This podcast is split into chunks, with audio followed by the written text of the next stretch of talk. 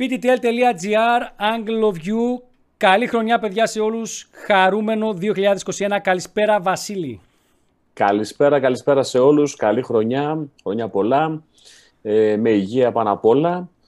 Και επιτέλους έφυγε αυτό το ρημάδι το 20. Καλησπέρα σε όλους λοιπόν. Έφυγε το καταραμένο 2020. Ο Βασίλης από ό,τι βλέπετε είναι στο κελί 33. Φρεσκοκουρεμένος, φρεσκοξυρισμένος με τη στολή του κατάδικου και είναι εκεί πέρα, στη... δεν βρίσκεται στο σπίτι. Πού είσαι Βασιλάρα, για πες το παιδιά να ξέρουν. Βρίσκομαι από το Λεμαΐδα, ήρθα για γιορτές για λίγες μέρες και σε... θα επανέλθω δρυμύτερος στη Θεσσαλονίκη. Ε, έχουμε πάρα πολλά χρόνια πολλά από όλους και για την γιορτή σου, Βασίλη. Να σε χαιρόμαστε. Βασίλης, Άγιος Βασίλης. Ευχαριστώ, ευχαριστώ παιδιά. Δεν ξέρω αν θα μπορώ να βλέπω τα σχόλια γιατί έχουμε ένα θέματάκι με την. Ε, Εντάξει, ο Βασίλης τώρα εκεί που είναι έχει ένα θέματα με την σύνδεσή του. Ε, αλλά ε, θα, του, θα διαβάσει τα σχόλιά σας ολονών. Ε, βλέπω ότι υπάρχει πολλοί κόσμος μέσα και στο YouTube και στο Facebook και φυσικά να καλησπερίσουμε και με ήχο όσους παρακολουθούν το podcast, το Angle of View, σε πιο, ε, στις πιο γνωστές πλατφόρμες podcast, Spotify, Google Podcasts, Apple Podcasts, θα μας βρείτε εκεί και θα μπορέσετε να ακούσετε τη συζήτηση. Σήμερα άλλωστε είναι μια πολύ χαλαρή εκπομπή, δεν έχουμε πολλές συνδέσεις, έχουμε μόνο να δείξουμε το photobook κάποια στιγμή, καθώς έχουμε την ανασκόπηση του 2020, τη φωτογραφική, που Βασίλη όσο και να λέμε ότι ο κορονοϊός επικράτησε επί των πραγμάτων, κατά βάση όμως έχουμε και πάρα πολλά νέα στη φωτογραφικό τομέα. Ναι, παρόλο που η περσινή χρονιά ξεκίνησε πολύ άσχημα γενικά για την παγκόσμια οικονομία και έφερε τα πάνω κάτω. Ε, έστω και σε αυτή τη δύσκολη χρονιά υπήρξαν φωτογραφικά νέα και καλά και κακά, τα οποία θα τα δούμε φυσικά σιγά σιγά σήμερα. Χαλαρά, να... οπότε ετοιμάστε καφεδάκι. Ετοιμάστε καφεδάκι, να ξεκινήσουμε να αναφέρουμε τους ε, χορηγούς. Ε, Fuji Film Ελλάς, στριμάρουμε και με τις μηχανές της Fuji. Εγώ με την X4 και ο Βασίλης με την X3 και τους φακούς εταιρείας. Ευχαριστούμε πολύ την υποστήριξη της Fujifilm.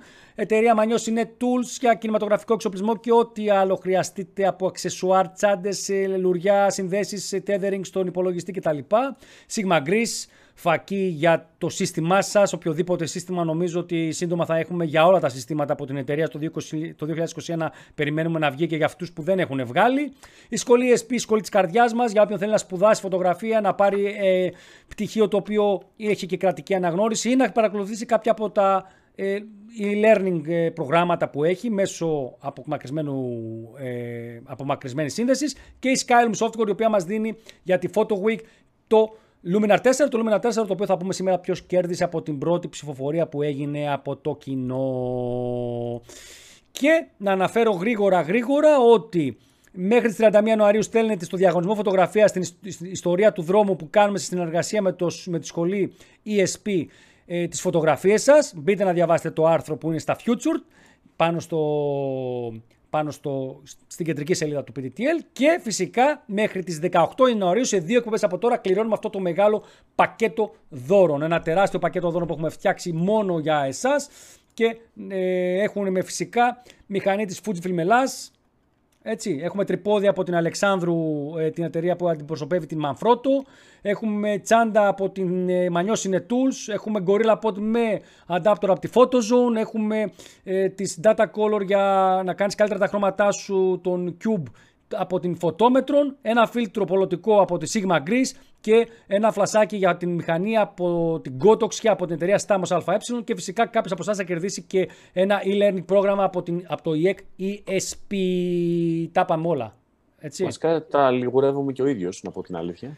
Ε, είναι το πιο πλήρες πακέτο που έχουμε δώσει. Ευχαριστούμε Βασίλη να πούμε στους YouTube στους φίλους μας για τους 10.000 και subscribers που ξεπεράσαμε ε, μέσα στα Χριστούγεννα. Ε, το πρώτο landmark, ε, πώς το λένε, το πρώτο ορόσημο για το κανάλι μας. Έτσι, Πάμε για τις 100. Πάμε για τις 100. Ε, ανέβηκε και το, ένα παράπονο να πω στο, για το YouTube. Να πω έτσι, να το πω. Ρίχτω. Τα πρέπει να το πω. Να το πω, ένα παράπονο, να ξεκινήσω και ένα παράπονο. Γιατί ρε τόσα views ρε στο βίντεο που είναι ο Βασίλης φάτσα του, τόσο πολύ σας αρέσει το, το unboxing λοιπόν την X 4 που κάναμε με τον Βασίλη πάει πάρα πολύ καλά. Νομίζω ότι πάει καλύτερα από όσα βίντεο έχουμε ανεβάσει μέχρι τώρα από κάμερες στο κανάλι μας και πολύ βασικά ε, δείχνει και την ε, ενδιαφέρον που έχουν οι, οι θεατές μας και οι φωτογραφικός κόσμος για τις κάμερες. Έτσι, είναι μια καινούρια κάμερα, ανακοινώθηκε μέσα στο 2014 και το unboxing πάει πάρα πολύ καλά το βίντεο. Λοιπόν, ε, Βασίλη, τι παρακολουθούμε; Τι εννοείς; Παρακολουθείς τα σχόλια ή τα κάνεις, πώς θα το κάνουμε; Θα μπω λίγο να... Λοιπόν. Θα μπω, περιμένε λίγο. Θα μπω στο Facebook. Ωραία, να μπω εγώ στο YouTube. Για να τα βλέπω το κινητό, είναι πιο εύκολο για μένα. Λοιπόν, Ωραία. λοιπόν παιδιά, 2020 ε, αφήνουμε απ' έξω λίγο για λίγο τον κορονοϊό. Θα τον αναφέρουμε μέσα στο. Γιατί δεν γίνεται ανασκόπηση του 2020 χωρίς να μιλήσει για κορονοϊό, έτσι. Νομίζω ότι είναι φύση αδύνατον. Λοιπόν, ο φίλος ο Κισάλης, ο Φρατζανά, θέλει την καλησπέρα, παιδιά, και καλή χρονιά με υγεία.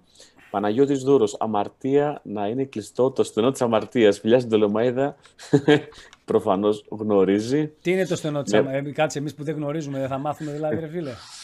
Αυτά τα ξέρουν μόνο οι παλιοί Πτολεμαϊδιώτες. Α, έτσι, OK. Okay. Λοιπόν, ε, χρόνια πολλά. Όχι, ήταν ένας δρόμος όπου ήταν όλες οι όλα τα μπαρ και τα αυτά της εποχής. Ε, μάλιστα, μάλιστα. Γιατί ήταν η θεο, θεοκρατούμενη κοινωνία κάποτε εδώ πέρα. Παρόβιο ο φίλος. Δηλαδή. Στενό της ε, αμαρτίας. Όλοι οι αμαρτωλοί είναι και. Τέλος πάντων, αυτά είναι λίγο στο παρελθόν. Ε, χρόνια πολλά, Βασίλη, από το Σπίτι Τζαμπέλ. Σε ευχαριστώ. Καλή χρονιά, λέει σε όλους με υγεία. Ζωής Goalkeeper Γιάννης, καλή χρονιά. Επίσης, Μαρία Κουμπαρούλη, καλησπέρα και ευλογημένος ο καινούριο χρόνο. Παιδιά, τότε Κωνσταντίνος, καλησπέρα. Η Κατέρινα, η δικιά σου καλή χρονιά. Πολλές επιτυχίες το αξίζετε. Ευχαριστούμε πολύ, Κατερίνα. Δεν μετράει. Δεν μετράει. Και στο YouTube πάρα πολλά χρόνια πολλά και από τον, ε, ε από τον Φώτη τον ε, Γιώργο τον Γρίβα, ο Άγγελος ο Λιμνιός, ε, ο Σπύρος ο Λέντζος, ο Γιάννης ο Μητρόπουλος φυσικά σταθερός, Χρήστος Τρίγας, ο Γιώργος Γιωργα, Γιωργακάκης, ο Ζήλης ο Τσούπος, πού σε ρε Σάρα, μας έλειψες ρε φίλε, μας, έζης, μας έλειψες. Άμα είσαι μέσα τιμάσου να μπεις να, να πούμε τίποτα, ε, ε, έτοιμος έχω, θα μπεις. Στείλε ένα μήνυμα στο facebook, άμα να μπεις θα στείλω το link. Ε, Αθανασιάδης ε, και ο Νικηφόρος ο Φακινός, η Νικόλη Βλυσίδη από την ε, Πάρο, ο Ιωάννης ο Σωτηριάδης, ε, σας ευχαριστούμε παιδιά, ο Σπύρος ο Βλάχος, ε, ο Ζήσης ο Τσούμπας λέει, άρε, ο Τσούμπος λέει, άρε Βασίλη μου έφαγε δύο χρόνια από τη ζωή μου από το Λεμαΐδα πάνω κάτω από Αθήνα. λοιπόν, ε, θα μάθουμε λεπτομέρειες μετά. Θα μάθουμε μετά λεπτομέρειες. 2020, να πούμε ότι το 2020 ανακοινωθήκαν 28 κάμερες από όλες τις εταιρείες και ανάμεσά τους και συν δύο ε, οι οποίες είναι ε, συν μία νομίζω που είναι η GoPro, η Hero 9 που ανακοινώθηκε και η Canon ε, η EOS C70 και η EOS C300 η 3, οι δύο κινηματογραφικές κάμερες της εταιρείας στη σειρά Cinematography. Ε, από τις, θα τις αναφέρω πολύ γρήγορα και στο τέλος θα πούμε την αγαπημένη μας, αυτή που ανακοινώθηκε δηλαδή που θεωρούμε ότι έκανε την αλλαγή αλλά και ποια θεωρούμε ότι είναι απογοήτευση. Η Canon λοιπόν Βασίλη ανακοίνωσε την ένα DX3, ναυαρχίδα DSLR, το πιο ακριβό της μοντέλο που υπάρχει αυτή τη στιγμή, την 850D ερασιτεχνική, R5R6, τις δύο νέες mirrorless full frame κάμερές της και την M50 την 2. Η Fujifilm ανακοίνωσε X-TAF 200, X100V, compact αυτή, X-TAF 4, αυτή με την οποία στριμάρω και XS10, η τελευταία που ανακοινώθηκε και που είναι στην ουσία μια μικρή X-TAF 4 θα λέγαμε.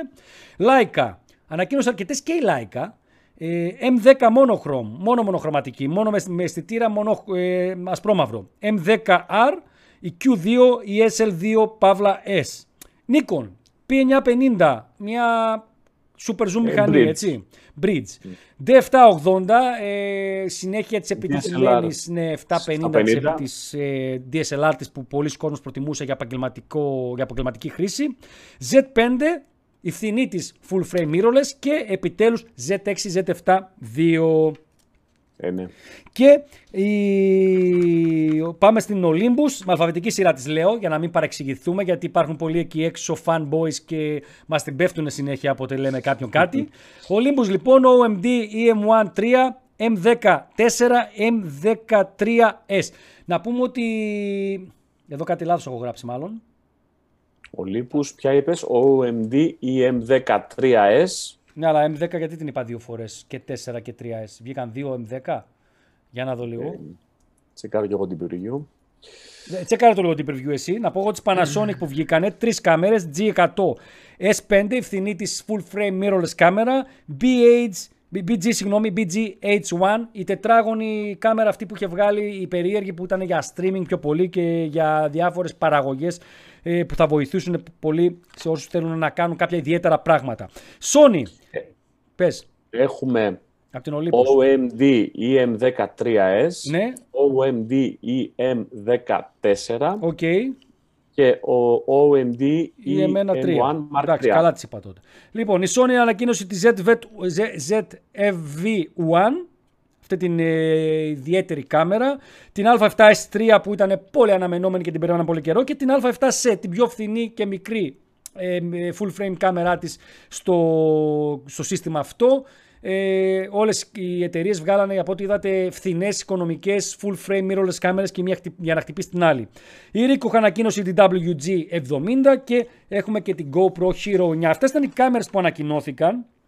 Δεν είναι και λίγες. Δεν, είναι, δεν είναι λίγες, είναι σαφέστατα πολύ λίγες σε σχέση με το παρελθόν όπου είχαμε πολλά μοντέλα μέσα στη χρονιά. Πλέον οι εταιρείες έχουν μαζευτεί αρκετά. Ε, και να πούμε, ποιες προ... Βασίλη, από αυτές όλες, ποια νομίζεις εσύ ότι έτσι φέρνει κάτι καινούριο που θα θεωρούσες ότι θα ξεχώριζες για αυτή τη χρονιά για το 2020.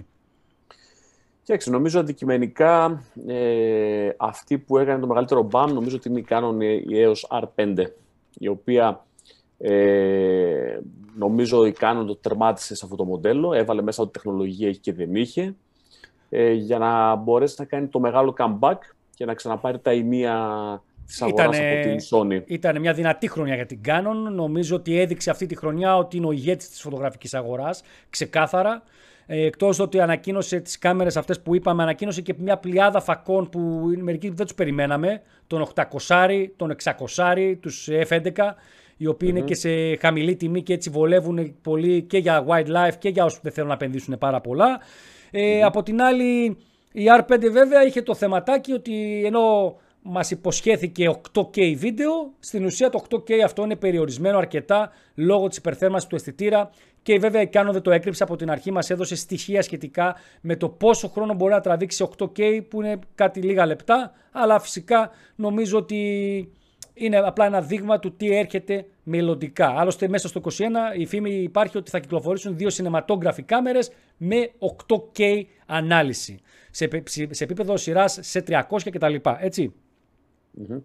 Τώρα, από εκεί και πέρα, ε, αν το πάρουμε αναμάρκα, μπορούμε να σχολιάσουμε ε, ποια είναι αγαπημένη Όχι, νομίζω να μην το πάρουμε αναμάρκα, γιατί δεν έχει δηλαδή νόημα. Θα πούμε είναι τέσσερις μηχανές βγάλαν. Τι να πεις την καλύτερη και τη χειρότερη. Ε, εγώ να πω ότι με εντυπωσίασε πολύ η Panasonic BGH1. Αυτή η καμερούλα που βγάλανε τετράγωνη modular που μπορεί να σου δώσει ε, πολύ ωραία στοιχεία για, την, ε, για streaming, για να κάνεις διάφορες παραγωγές κτλ. Ε, θα πω ότι πρέπει να κάνουμε αναφορά στην, ε, στις φθηνές τις κάμερες της full frame και των τεσσάρων εταιριών που βγάζουν mirrorless ε, full frame. Δηλαδή ε, την ε, Z5 της Nikon, την R6 Νομίζω όχι R6 δεν είναι πιο φθηνή. Όχι. Έχουμε την RP, άρα η Z5 της Nikon η R5, η RP ήταν άλλη χρονιά της, τέτοια της ε, Canon. Η S5 της Panasonic, full frame οικονομική. Και η Α7C της Sony, έτσι. Αυτές νομίζω ότι πρέπει να τις ξεχωρίσουμε. Να πω ότι μου αρέσει ήδη πάρα πολύ η 6TAF4 που έχω στα χέρια μου και νομίζω ότι βελτίωσε κατά, σε αρκετά σημεία την 6TAF3 όχι μόνο λόγω του σταθεροποιητή στο στόμα, σώμα αλλά και με τη φλιποθόνη που βάλανε και θα τα δούμε και στο review που ετοιμάζουμε. Αλλά ο Βασίλης που είναι χρήστης 6TAF3 σας είπε τα, τις διαφορές λίγο στο βίντεο με την X 4 και τι έχουν βελτιώσει. Εντάξει, για τη Leica να πούμε ότι κάνει πολύ ωραία προσπάθεια στο κομμάτι το δικό της, αυτό το πολύ ιδιαίτερο προϊόν που βγάζει, πολύ καλή κατασκευή, πολύ συγκεκριμένα χαρακτηριστικά και όχι για όλους αλλά για μερικούς, αλλά πολύ ωραίες μηχανούλες τουλάχιστον ε, νομίζω σε θέμα κατασκευής είναι από τις κορυφαίες αυτό το κομμάτι. Έτσι. Ε, ναι. Η Olympus εντάξει Περιμένουμε τη μετάβαση, θα το πούμε σε λίγο το θέμα αυτό. Δεν με εντυπωσίασε ιδιαίτερα η M1 η 3, ούτε η M10 που βγήκανε και ήταν φυσιολογικό νομίζω, απλά η εταιρεία έβγαλε κάποιους, κάποιες κάμερες έτσι για να, για να παραμείνει σε εγρήγορση λόγω και της μετάβασης. Θα πω ότι με εντυπωσίασε πάρα πολύ όμως οι δύο τηλεφακοί που έβγαλε, ο 150-400 που είναι πρακτικά 300-800. Και ο φθηνός, περιμένει λίγο να δω για να μην πω. OK. Okay. Οφ, λοιπόν, ο 150-400 ο F4,5 με τον ε, teleconverter μέσα που μπορεί να κάνει πολλά χιλιάδες ευρώ, αλλά σε σχέση με τον ανταγωνισμό είναι πιο φθηνός βέβαια από τα μεγάλα κομμάτια, τα, τους μεγάλους τηλεφακούς που βλέπουμε από Canon, Nikon ε, κτλ. Ε, και ο, νομίζω ότι ε, αυτός ήταν ο κύριος φακός που βγήκε και ο 100-400 ο 5-6,3 ES, ο οποίος είναι μια καλή επιλογή για κάποιον που δεν έχει φυσικά τα 6 χιλιάρικα, νομίζω εκεί 6 χιλιάρικα δεν έχει ο άλλος, τα 6 χιλιάρικα τα οποία ε, ε, ζητάει ο Olympus για τον μεγάλο της το φακό. Ναι, εδώ αναφέρει βέβαια ο Φώτιος ο Γρίβας στο YouTube ότι και η οθόνη GoPro, ε, μάλλον συγγνώμη, και η GoPro 9 είναι μια καλή εμφάνιση ε, για, με διπλή οθόνη δεν είναι λίγο για τόσο μικρή κάμερα, αλλά να μην ξεχνάμε ότι την, το είχαμε δει αυτό από την DJI με την Osmo την Action, άρα δεν έφερε κάτι καινούριο η GoPro, απλά ε, απάντησε στην, στο ότι αυτό που έκανε η DJI και το οποίο κακώς δεν έχει κάνει η GoPro πρώτη. Από την άλλη GoPro είναι μια πάρα πολύ καλή κάμερα, πολύ ωραία προσφορά, καλο, ε, καλοκαιρινή θα έλεγα χειμωνιάτικη στα 380 ευρώ με αυτά τα καλούδια, ενώ στην Ελλάδα γίνει 440, την παραγγέλνει. Η αλήθεια είναι ότι είναι πολύ καλή προσφορά όντω. Και την παραγγέλνεις, φίλε, από Ολλανδία έρχεται, δεν έχεις τελωνίο. Άρα το παραμύθι αυτό ότι εδώ λόγω εισαγωγής έρχεται πιο ακριβά, η GoPro πρέπει απλά να ομαλοποιήσει τις τιμές που δίνεις στους εμπόρους εδώ για να ομαλοποιήσουν και αυτές τις τιμές και φυσικά να τους δώσεις και την προσφορά. Πρέπει να τους είχε δώσει την προσφορά. Γιατί να μην δώσει την προσφορά στα ελληνικά καταστήματα και την έχει βγάλει μόνο στο site της. Είναι σαν να λέει τον κόσμο. Είναι... Αγοράστε από μένα και μην αγοράζετε από τα καταστήματα. Ε, αυτό λέει. Και, και εδώ θα μιλήσουμε σε μετέπειτα εκπομπή για το μεγάλο θέμα του πώς η αγορά θα κινηθεί από εδώ και πέρα και λόγω του κορονοϊού που έγινε όλο αυτό το παντρετή με τα online. Ότι σιγά σιγά, αν ακολουθήσουμε το, το σκεπτικό της GoPro, ίσως δούμε τις εταιρείες να κόβουν τους μεταπολιτές και τα καταστήματα ίσως να έχουν κεντρικές αποθήκες στην κεντρική Ευρώπη, παραδείγματος χάρη, και να σου λέει η Nikon, η Canon, η Fuji, η Sony, η Olympus παρέγγειλε κατευθείαν. Η Olympus όχι, η OMD, OM Digital Solutions πλέον, ε, να σου λέει ότι παρέγγειλε από μένα και θα σου στείλω κατευθείαν. Βλέπω να σε κατασπαράξουν σε λίγο. ναι, ε, βέβαια στο φώτι το γρήγορο το Γιώργιο να, να απαντήσω ότι μπορούμε να την παραγγείλουμε. Έχει πλέον έρχεται μέσω Ολλανδίας η κάμερα, δεν έχει τελωνίο. Το γράφει και σε σελίδα της GoPro, αλλά υπάρχει και πολλοί κόσμος στο Facebook που μας ανέφερε ότι την παρέγγειλε την GoPro τη χειρονιά από το site της εταιρείας, επιλέγοντας την ελληνική έκδοση του site και του ήρθε κανονικά χωρίς να πληρώσεις τίποτα. Άρα νομίζω ότι δυστυχώς για τα ελληνικά καταστήματα η GoPro εδώ έχει κάνει μια μεγάλο, ένα μεγάλο φάουλ που δίνει την προσφορά μόνο μέσα στο σελίδα της και δεν την στέλνει και μέσω των dealer που έχει στις ε, χώρες. Λοιπόν, έχουμε... Την D6 αρχές του 2020 δεν την ανακοίνωσε η Νίκο, λέει ο Γιάννης ο Μητρόπουλος. Νομίζω πως όχι. Ε; D6. Για δες λίγο deep preview. Δεν την αντιγράφει το deep preview εκεί πέρα. Λες να έχει κάνει πατάτα το deep preview γιατί δεν θα σας πω ψέματα. Τη συγκέντρωσα κατευθείαν τη λίστα που έχει το deep preview, έτσι. Ε...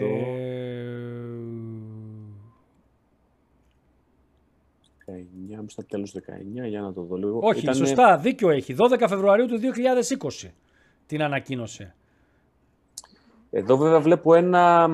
Την ναι, έχει ίσως η προπαραγωγή την έχει σαν 4 Σεπτεμβρίου του 19, αλλά ίσως βγήκε όντως... Ναι, ναι, έχει ανακοινώσει την ανάπτυξή της και επίσημα ανακοινώθηκε στις 12 Φεβρουαρίου του 2020. Έχει πάντως δίκιο ο τέτοιος, ο φίλος ο... Εντάξει, εντάξει, πολλές κάμερες μπορεί να είναι και σε αυτό το μετέχνη, δηλαδή που ανακοινώθηκαν προς φθινόπωρο και παίξανε, ήρθαν στην αγορά πρακτικά. Δηλαδή, ας πούμε και η X Pro 3 θυμάμαι, ε, ναι, αλλά μιλάμε, μιλάμε, ε, Βασίλη, εδώ μιλάμε για ανακοινώσεις. Απλά εδώ πέρα ε, το Deep Review κακώς δεν την έχει βάλει ότι ανακοινώθηκε το 12 Φεβρουαρίου, επειδή είχε την ανακοίνωση η Nikon ότι την ετοιμάζω και έδωσε μερικά χαρακτηριστικά μες στο 19. Αλλά κατά βάση η μηχανή βγήκε το 20. Μας ζητάει εδώ πέρα για την FZ300 ο Άγγελος, ο Gaming GR, να πούμε μια άποψη. Δεν την έχουμε χρησιμοποιήσει, αλλά γενικότερα για αυτές τις bridge κάμερες, δηλαδή τις κάμερες της Compact με τους μεγάλους φακούς. Ε, η FZ300 νομίζω μια τέτοια είναι, έτσι δεν είναι; Νομίζω πως είναι κάτι Εγώ δεν έχω την καλύτερη άποψη. Νομίζω ότι είναι πολύ, πολύ μέτριες. Δηλαδή τα κάνω όλα και συμφέρω και σου δίνω και ένα μεγάλο zoom. Ναι, αυτή είναι. Λοιπόν, έχει μεγάλο αυτή είναι, ανακοινω... έχει ανακοινωθεί 16 Ιουλίου του 2015. Είναι και παλιά κάμερα. Ναι. 25 με 600. Ναι, είναι πενταετή δεν είναι μόνο ότι είναι πενταετίας. Δεν μου αρέσουν οι bridges η ποιότητα που δίνουν στις εικόνες γενικότερα. Θέλει καταρχήν όταν είσαι στο μεγάλο zoom, θέλει γρήγορη ταχύτητα και κατά βάση τρυπόδι μονοπόδι και με την 900 ε, νομίζω που είχαμε δοκιμάσει την Nikon είχαμε το θεματάκι αυτό ότι θέλει πολύ γρήγορες ταχύτητες για γιατί είναι και τα μεγάλα zoom κτλ. Ο Τεό λέει δεν αναφέρατε τα προϊόντα της DJI. Ναι, DJI δεν, δεν την αναφέραμε, έχεις δίκιο. Τι, τι έβγαλε η DJI για να μας εντυπωσιάσει; Έβγαλε το Mavic Air το 2, αν θυμάμαι καλά. Εντάξει, δεν είναι κάτι εντυπωσιακό. τι άλλο; Το Mini το, το 2. Το βγήκε πριν λίγες μέρες. Ναι, ναι, το 2, το Mini. Ε, τα gimbal που έβγαλε για κάμερες. Ε, εντάξει, δεν... Ε, εντάξει, δικαιό drone πρακτικά. Ναι. Και νομίζω ότι από τις κάμερες εγώ θα μείνω στη διόρθωση που έκανε η Nikon Z5 Z6 και Z7 που έπρεπε να τις είχε ανακοινώσει πριν δύο χρόνια, το 18. Κακώς ε, δεν είχαν βάλει δεύτερη κάρτα μνήμης, τους το είχαμε πει τότε, το είχαμε συζητήσει, ακούσαμε πολλές δικαιολογίες. Τελικά, βγάζοντας αυτές τις κάμερες, επιβεβαιώσαν όλους εμάς που φωνάζαμε και κράζαμε και λέγαμε ότι μα γιατί το κάνατε έτσι. Γιατί αποδείχτηκε τελικά ότι οι κάμερες δεν μεγαλώσαν σε μέγεθος. Αυτό που ήταν ο η επίσημη δικαιολογία ότι θέλαμε να κρατήσουμε τα σώματα μικρά. Ε, εντάξει. Λοιπόν, Δεν νομίζω εδώ, ότι... Ο Γιώπ Μουν ναι. λέει εγώ θα ήθελα να σας ζητήσω να μας δείξετε αν μπορείτε να την καλύτερη δική σας φωτογραφία για το 2020. Ω, σωστή. Ε, νομίζω όμως ότι είναι κάποια από αυτές που έχουμε ανεβασμένες στο Instagram. Ε, ναι, η δικιά μου είναι στο Instagram. Λες ρε εσύ τώρα να διαλέ... μας ρωτάς να διαλέξουμε ποιο είναι το αγαπημένο από τα παιδιά μας. Έτσι δεν είναι; Μια φωτογραφία τώρα. Εγώ θα σου πω ναι. Για το 2021. Θα, θα σου πω. Το 20. Μέχρι το, το, 20. Θα σου πω. Ε, από εκεί και πέρα στο τομέα της ανάπτυξης των καμερών Βασίλη νομίζω ότι δεν είδαμε κάτι ιδιαίτερο. Είδαμε την βελτίωση του AF από πολλούς. Ε, AF στο μάτι και στο ε, πρόσωπο. Κυρίως autofocus. Ε, πολλές εταιρείες, αν εξαιρέσουμε την Zeiss, ε, έχουν παραμείνει στα κλασικά μενού. Εντάξει, η ZX1 κυκλοφόρησε τελικά. Πήρανε κάποιοι άνθρωποι τη μηχανή. Η ZX1 που είχε ανακοινωθεί στη φωτοκίνα του 2018 ναι, αναφερόμαστε. Δύο χρόνια και Αυτή την κάμερα με το Lightroom μέσα. Τώρα την πήρε το Deep Review και την έκανε πριν κάνα μήνα, δύο πόσο την έβγαλε. Τη... Κοίταξε, είναι ίσως η μόνη εταιρεία που λίγο διαφοροποιήθηκε στο, στο μενού, στη χρήση της, αυτό, όλα αυτά στην οθόνη της. Ε, ναι, αλλά άμα κάνει ρε φίλε να τα ανακοινώσει 2018 και κάνει δύο χρόνια να τη φέρει στην παραγωγή να τη δούμε. Ε, εντάξει, εντάξει okay. μεταξύ μας τώρα δεν είναι συμπεριφορά αυτή η εταιρείας ε, να περι... Δηλαδή είναι συμπεριφορά μάλλον εταιρείας η οποία δεν περιμένεις να κάνει πάρα πολλά στο κομμάτι της παραγωγής. Βέβαια η Zeiss δεν έβγαζε κάμερες μέχρι τώρα. Παλιότερα Βέβαια, έβγαζε. Ίσως, Ψηφιακά ίσως δεν έβγαζε. περίμεναν να βγει flawless που θα λέγαμε, ένα. Και δεύτερον, ίσως πήγε και πίσω λόγω και κορονοϊού, έτσι. Ε, δύο χρόνια πίσω λόγω κορονοϊού δεν. Δύο όχι, αλλά εκεί που θα ήταν να βγει, ας πούμε, προς ε, άνοιξη καλοκαίρι του 20, ε, μπορεί να παίρνει λίγο μια παράταση, ας πούμε. Εγώ νομίζω ότι φέτα γίνεται πιο γρήγορα στην ελληνική κτηνοτροφία. Έτσι όπως το κάνανε με την ZX. Αν θυμάσαι που είχαμε πάει στη φοβερή εκείνη ε, ναι, ε, παρουσίαση, ξεχνιέται. Έτσι. Θέλω να σέβεσαι που ήσουν φωτοκίνα, έτσι. Τελευταία έτσι. φωτοκίνα συλλεκτική και μια που περνάμε από τις κάμερες να περάσουμε στις... Ε, πες το. Έκανες τρίπλα τώρα. Τρίπλα, τρίπλα. Πάσα στον εαυτό μου έκανα. Ε, ναι, δηλαδή δεν ήταν μόνο οι κάμερες που βγήκανε και τι βγήκανε, ας πούμε. Δηλαδή, ε, και για να κλείσουμε το θέμα των καμερών. Α, για πες. Ε, γενικά, η, η, είμαστε στο στάδιο της ε, μετάβασης, νομίζω, ε, πλην Pentax, ε, από τις DSLR στις mirrorless, όπου όλες οι εταιρείες στείλουν το, ε, Τώρα έδωσες ωραία πάσα εσύ. Τώρα έδωσες ωραία πάσα εσύ, βέβαια. Να πούμε για την Pentax ότι ένα highlight της χρονιάς ήταν αλυσμόνητο θα μείνει. Το γεγονός ότι η Pentax ναι, βγήκε και είπε ότι εγώ δεν ε, πάω στις μύρολες σάλτα και πάτε μόνοι σας. Για να μην πω την έκφραση που συνήθως λέμε. Εγώ πιστεύω στις SLR και θα παραμείνω στο χώρο βγάζοντας μόνο SLR. Και έχει εδώ και κάποιους μήνες και μας λιβανίζει με την Pentax K3, την K3 την 3 ε, για την οποία πολλά, πολλά συνέχεια μας, μας, μας λέει, μια για το κλίστρο, μια για το από εδώ, μια για το από εκεί, ε, αλλά τη μηχανή δεν βλέπουμε τελικά. Τελικά θα ανακοινωθεί μάλλον μέσα στο 2021, ελπίζουμε. Αλλά είναι κρίμα για μια τόσο μεγάλη εταιρεία να έχει καταλήξει εκεί πέρα. Γιατί πένταξε παιδιά, τον προηγούμενο αιώνα ήταν τις μεγαλύτερες εταιρείες σε πωλήσεις ε, σε LAR film. Ε, και είναι κρίμα να τη βλέπουμε να έχει καταλήξει τελικά μέσα στη χρονιά να μην έχει βγάλει τίποτα. Έτσι, η Ρίκοχ που την έχει έβγαλε την WG70 την υποβρύχη, αλλά εντάξει, δεν λέει τίποτα. Ε, νομίζω έβγαλε ένα φακό η πένταξη μέσα στο 20. Έναν 85 έβγαλε νομίζω. Ε, αλλά δεν, είναι πολύ κρίμα για μια τόσο μεγάλη εταιρεία να βρίσκεται εκεί που βρίσκεται αυτή τη στιγμή και να μας ε, λέει και ότι θα μείνει και στις DSLR ενώ όλοι μετακινούνται στις ε, mirrorless. Και δεν ξέρω αν θα τους βγει. Γιατί υπάρχει περίπτωση να τους βγει. Το πιο θετικό σενάριο να τους βγει. Δηλαδή να παραμείνει ένα μεγάλο ποσοστό φωτογράφων να θέλει SLR και να προτιμήσει τις Pentax. Που και πάλι δύσκολο το βλέπω. Γιατί, γιατί να μην τις έχουν προτιμήσει μέχρι τώρα; Ε, Κοίτα, ε, και η Canon ε, συνεχίζει και βγάζει DSLR και η Nikon συνεχίζει και βγάζει. Μα και εγώ σου λέω θα και βγάλει μόνη, κι της, άλλες. και εγώ σου λέω και μόνη της να μείνει ρε φίλε. Ε, όταν θα μείνει μόνη της πιστεύεις εσύ ότι θα επιλέγει ο κόσμος της DSLR της Pentax. Και γιατί δεν τις επέλεγε τόσο καιρό; Ε, Γιατί υπήρχαν Nikon Canon, ξέρω εγώ. Δηλαδή περιμένει να πεθάνουν όλοι οι υπόλοιποι για να μπορέσει να, να πουλήσει. Αλλά ναι, μεταξύ μας ε, νομίζω ότι ίσως δεν έχουν τα resources για να ασχοληθούν με mirrorless και βγήκαν και πάνε τώρα ότι... Είχαν εμείς mirrorless δεν- παλιά, αλλά την εγκαταλείψανε. Να πούμε όμως το άλλο ότι και να πάρει κάποιος Pentax DSLR σε 3 χρόνια, 4, 5, 10 που θα είναι μόνο η Pentax. Με τι θα ακούς όταν ε, η πλειοψηφία των εταιριών των τρίτων δεν βγάζει για Pentax. Έτσι. Κοίταξε, η Pentax, ας πούμε, ήταν για τις εταιρείες που είχε βγάλει και μεσαίο φορμά. Όπου θα μπορούσε να ποντάρεις κάτι διαφορετικό. Είναι η αλήθεια. Όπως έκανε η Fuji που έβγαλε crop και μεσαίο. Θα και δεν μπορούσε πήγε πολλά στο- πράγματα να κάνει. Ε, Πάντως αυτή η δήλωση πώς μας ακούστηκε λίγο περίεργα νομίζω.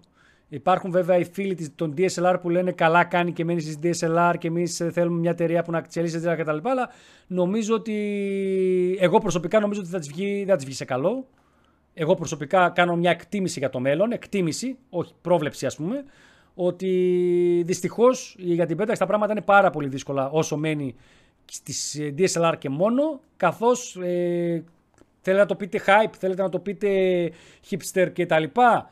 Δυστυχώς οι mirrorless θα επικρατήσουν κάποια στιγμή τελείως. Ε, εγώ είναι η πρώτη mirrorless που παίρνω, η X-Taft 4, η Fujifilm. Μέχρι τώρα έχω Canon και Nikon εξοπλισμό σε DSLR.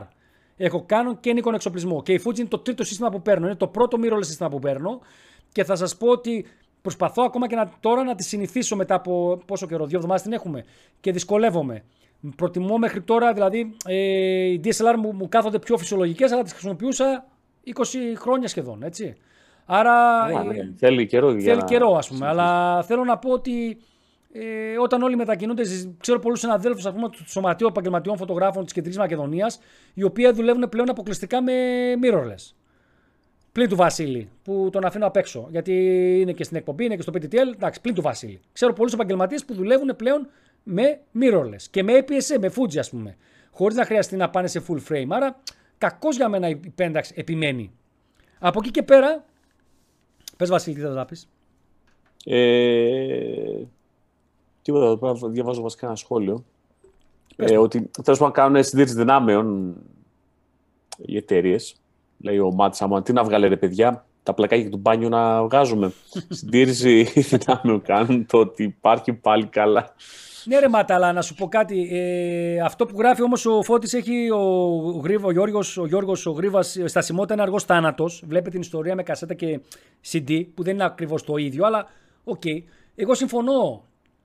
Και θα πάμε στο επόμενο μεγάλο θέμα της χρονιάς. Νομίζω ότι αν εξαιρέσουμε ε, τα events όλα τα οποία πήγανε online, να πούμε δηλαδή ότι λόγω κορονοϊού ακυρώθηκε το CP Plus της Yokohama του 2020. Το SES έγινε, ε, αλλά έγινε στις αρχές της χρονιάς του Γενάρη, οπότε τη γλίτωσε. Και εκεί είχαμε ανταπόκριση και από τον Κώστα τον Βλαχάκη που μας έστειλε φωτογραφίες από το Las Vegas που είχε πάει και κάνει κάλυψη και για το PTTL. Ο οποίος σήμερα ανέβασε φωτογραφία Ναι, που, ότι θα ήταν ε, κανονικά έγραψε- στο που έλεγε ότι σήμερα θα ήμουν εκεί, αλλά Έτσι. Και Τον έφαγε από εκεί και κορονοϊός. πέρα ακυρώθηκε στις 12 Μαρτίου του 2020 η Φωτοκίνα, η διοργάνωση που θα γινόταν το Μάιο και στις 18 Μαρτίου ε, ήταν να γίνει στις 18 Μα- Μαρτίου του, στις 18 Μαρτίου συγγνώμη, ανακοινώθηκε ότι θα γίνει το 2022. Βλέπω το τευτέρι μου για να μην νομίζετε ότι βλέπω κάτω για κάποιον άλλο λόγο. Τις σημειώσεις για το recap της χρονιάς ε, έχω εδώ. Ε, και ενώ στις 18 Μαρτίου του ανακοινώθηκε ότι θα γίνει το 2022, στις 27 Νοεμβρίου ανακοινώθηκε ότι πάπαλα η φωτοκίνα μέχρι νεοτέρας, που σημαίνει πάπαλα γενικότερα, νομίζω ότι δεν πρόκειται να την ξαναδούμε. Ε, το Photography Show από την άλλη πήρε μια μετά, ενώ κανονικά γίνεται προς τον Μάη, προς τον Σεπτέμβριο, ε, όχι γίνεται προς τις αρχές, του, προς τα μέσα του χρόνου, πήγε, πήρε μια αναβολή μέχρι Σεπτέμβριο για να προσπαθήσουν να το κάνουν λόγω κορονοϊού, μήπως και ανοίξουν τα πράγματα. Τελικά έγινε μόνο online και ε, το μεγάλο νέο φυσικά από όλα αυτά των διοργανώσεων του 2020 τον ακυρώθηκε η φωτοκίνα με μαύρο δάκρυ και εγώ και ο Βασίλης γιατί ήταν μια πάρα πολύ ωραία διοργάνωση, έτσι. Ναι, δυστυχώς. Νομίζω ότι ο Βασίλης ήρθε πρώτη φορά και τελευταία γιατί μετά την κλείσαν την έκθεση.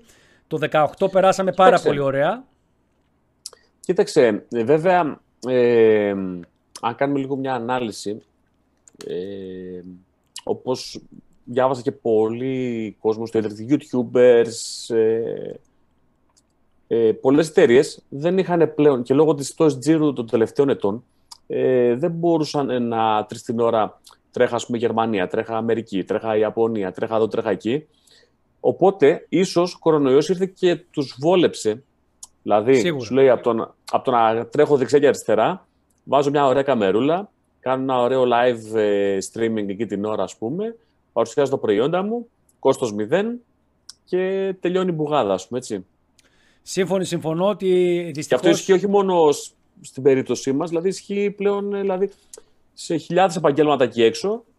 Ε, πολλοί δουλεύουν από το σπίτι, ας πούμε, δηλαδή σχολεία, όλα αυτά. Θεωρώ πλέον... αυτό που λες ότι ο κορονοϊός έχει, δώσει, έχει βασικά οθήσει όλους, όλο τον κόσμο να ανακαλύψει το online ε, streaming, webinars, εκπομπές και αυτό έχει οδηγήσει πολλές εταιρείες να αναθεωρούν τα κόστη τους τα, στο marketing πώς θα τα διανύμουν.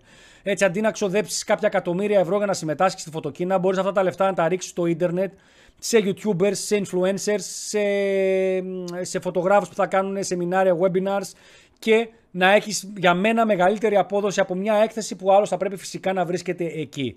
Βέβαια, νομίζω ότι και η φυσική παρουσία στις εκθέσεις μετράει. Πιο πολύ όμως μου αρέσουν τύπου Photography Show Birmingham που έχεις πάρα πολλά σεμινάρια, έχεις πάρα πολύ ωραίες εκδηλώσεις που μπορείς να πας. Και στη φωτοκίνα είχε, μην με παρεξηγήσετε, αλλά δεν ήταν τόσο πολλές. Είναι πιο προϊόντικό η φωτοκίνα. Όπως και η δικιά μας η Photovision είναι πιο προϊόντικη, δεν έχει τόσα πολλά, τόσες πολλές εκδηλώσεις, τόσα πολύ ωραία πράγματα που βλέπουμε να γίνονται στο Photography Show στην Αγγλία, που νομίζω είναι και το νούμερο ένα για μένα σαν show που γίνεται πάνω στη φωτογραφία. ίσως και το New York Plus της ε, Νέας Υόρκης να είναι.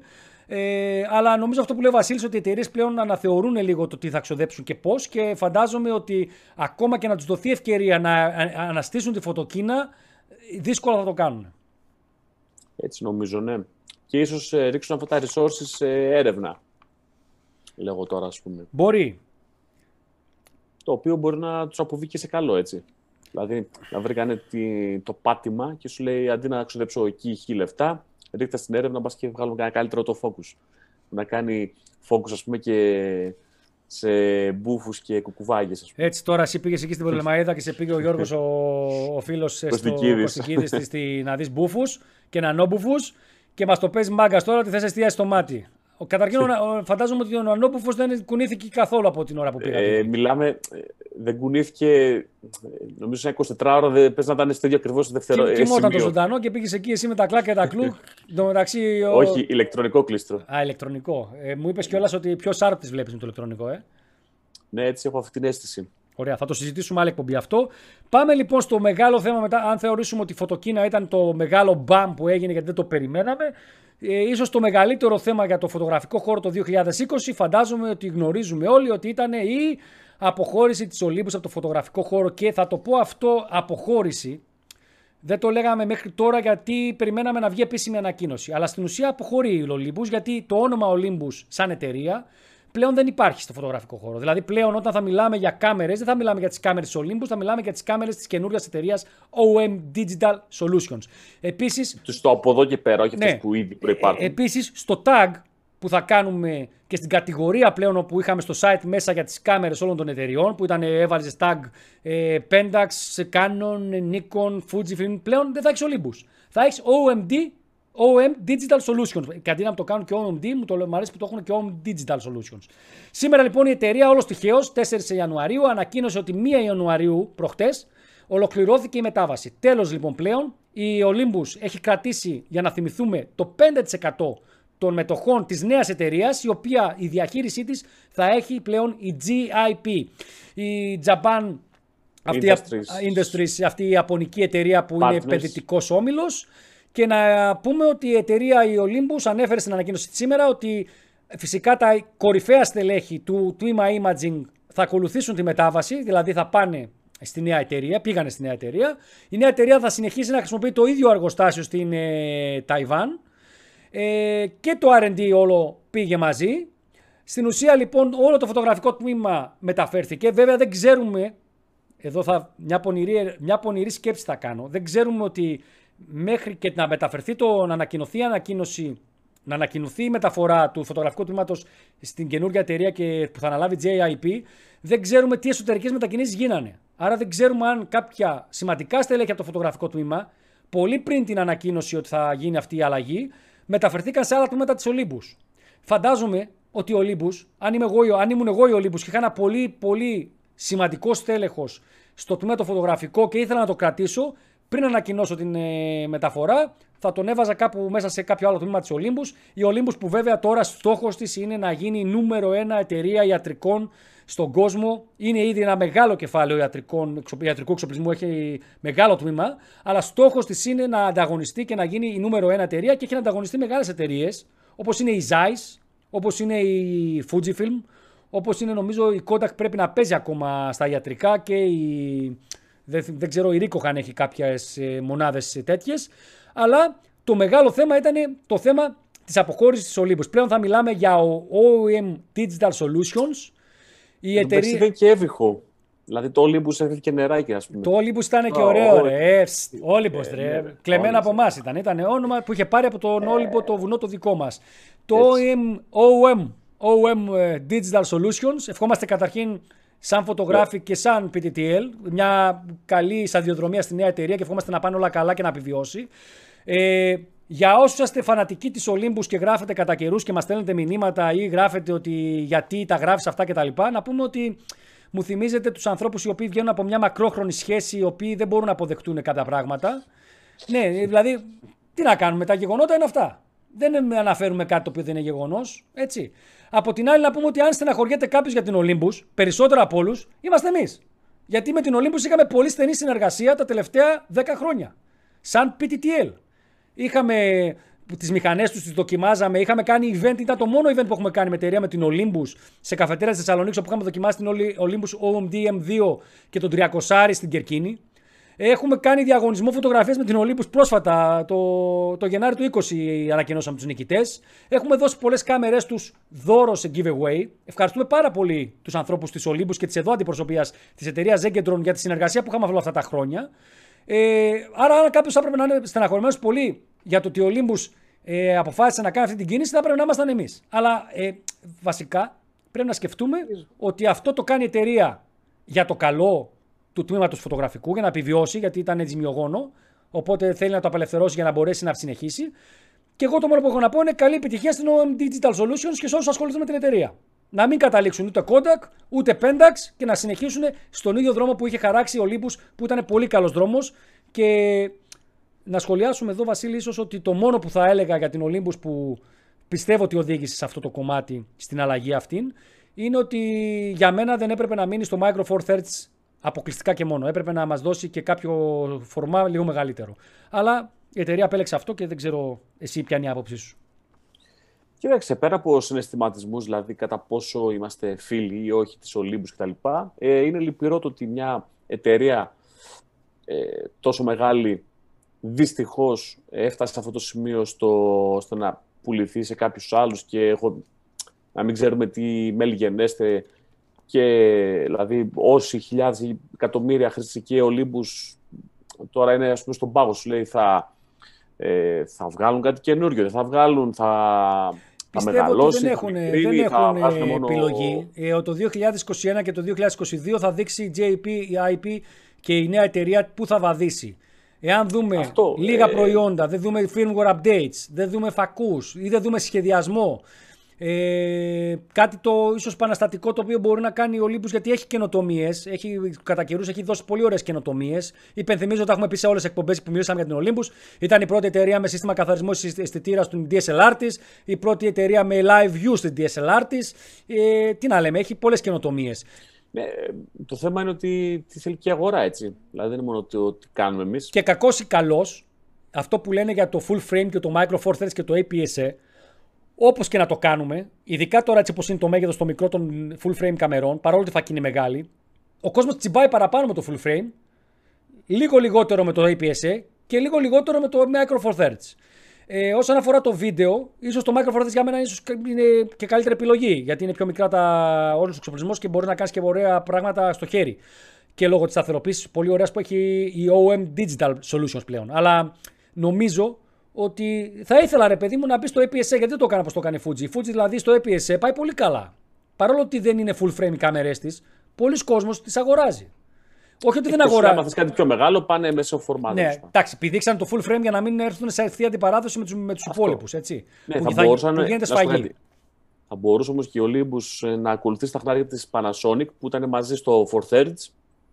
Να μπει και αυτή στο L Mount Alliance. Γιατί όχι. Θα μπορούσε.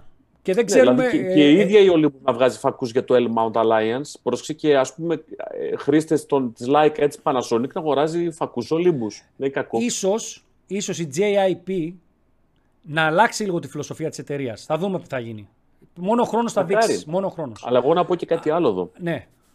Αν εταιρεία όπως η Olympus έφτασε εδώ που έφτασε, ε, νομίζω ότι δεν είναι πλέον δύσκολο να δούμε και ακόμη πιο μεγάλα ονόματα να φτάνουν σε τέτοιο σημείο.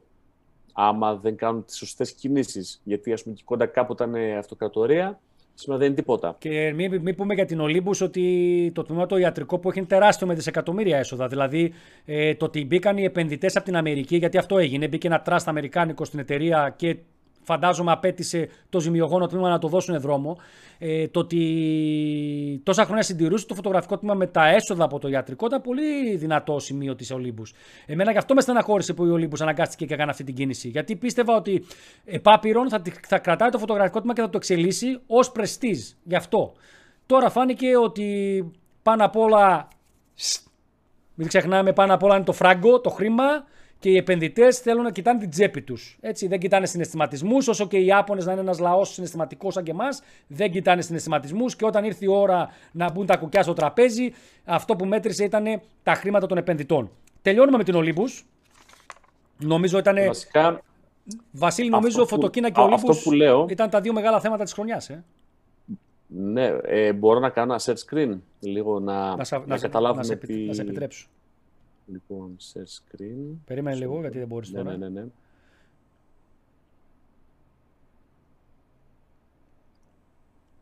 Γιατί εμείς καλά τα λέμε εδώ πέρα, αλλά... Για κάνε να δούμε. Α, α, πάνω σε αυτό που έλεγες, μισό λεπτό.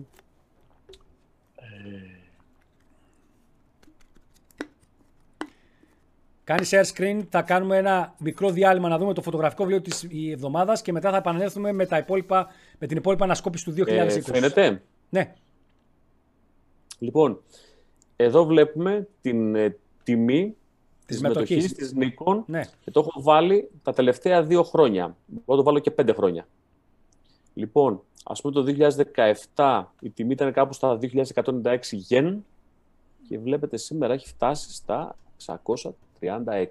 Ε, τώρα μια που είσαι εκεί, γιατί δεν βάζεις να δούμε λίγο και τις άλλες εταιρείες; Δεν το ξέρω αυτό. Για βάλε να δούμε. Επειδή το έχω τσεκάρει, ε, άλλες εταιρείες είναι σε καλύτερη μοίρα. Μισό λεπτό. Όχι ότι δείχνει απαραίτητα κάτι, ναι. αλλά είναι σημαντικό να βλέπεις και την πορεία μιας μετοχής μιας εταιρείας, έτσι. Καλά, η Fuji βέβαια. Αυτό, ναι, η Fuji όμως. Ε, έχουν και το ιατρικό. Έχουν και το ιατρικό, ναι.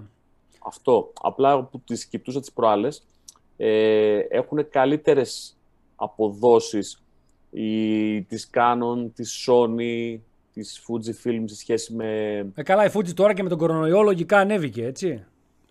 Ας πούμε τώρα, εντελώς τυχαία, βάζω πούμε, τα τελευταία δύο χρονάκια.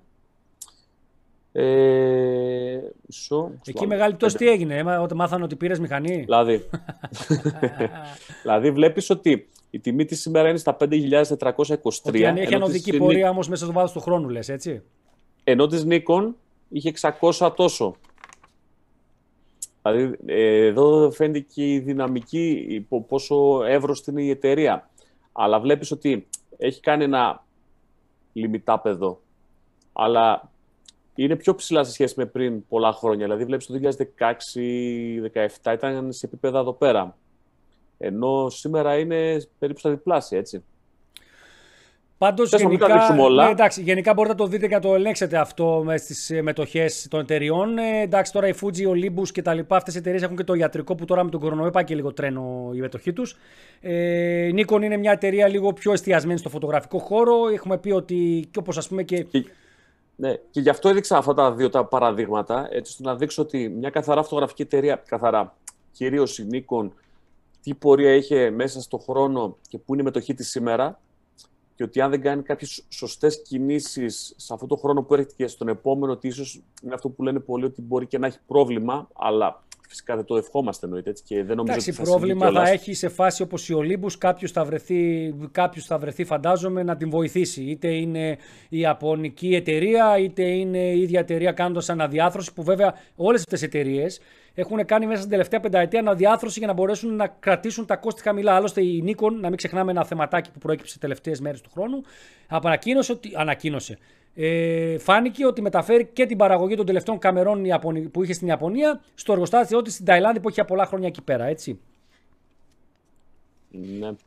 Ε, κάποια στιγμή να πούμε για της EOS M που σταματάει το Mount EFM, το APS-C και θα συνεχίσει το R ακόμα και σε APS-C. Λέει ο Μάκ Σομεώνε, ε, ήθελα να το κάνουμε αυτό σε άλλη εκπομπή να μιλήσουμε για το τι περιμένουμε από το 2021. Να μην το απλώσουμε πολύ, γιατί έχουμε να πούμε μερικά πράγματα ακόμα για το 2020.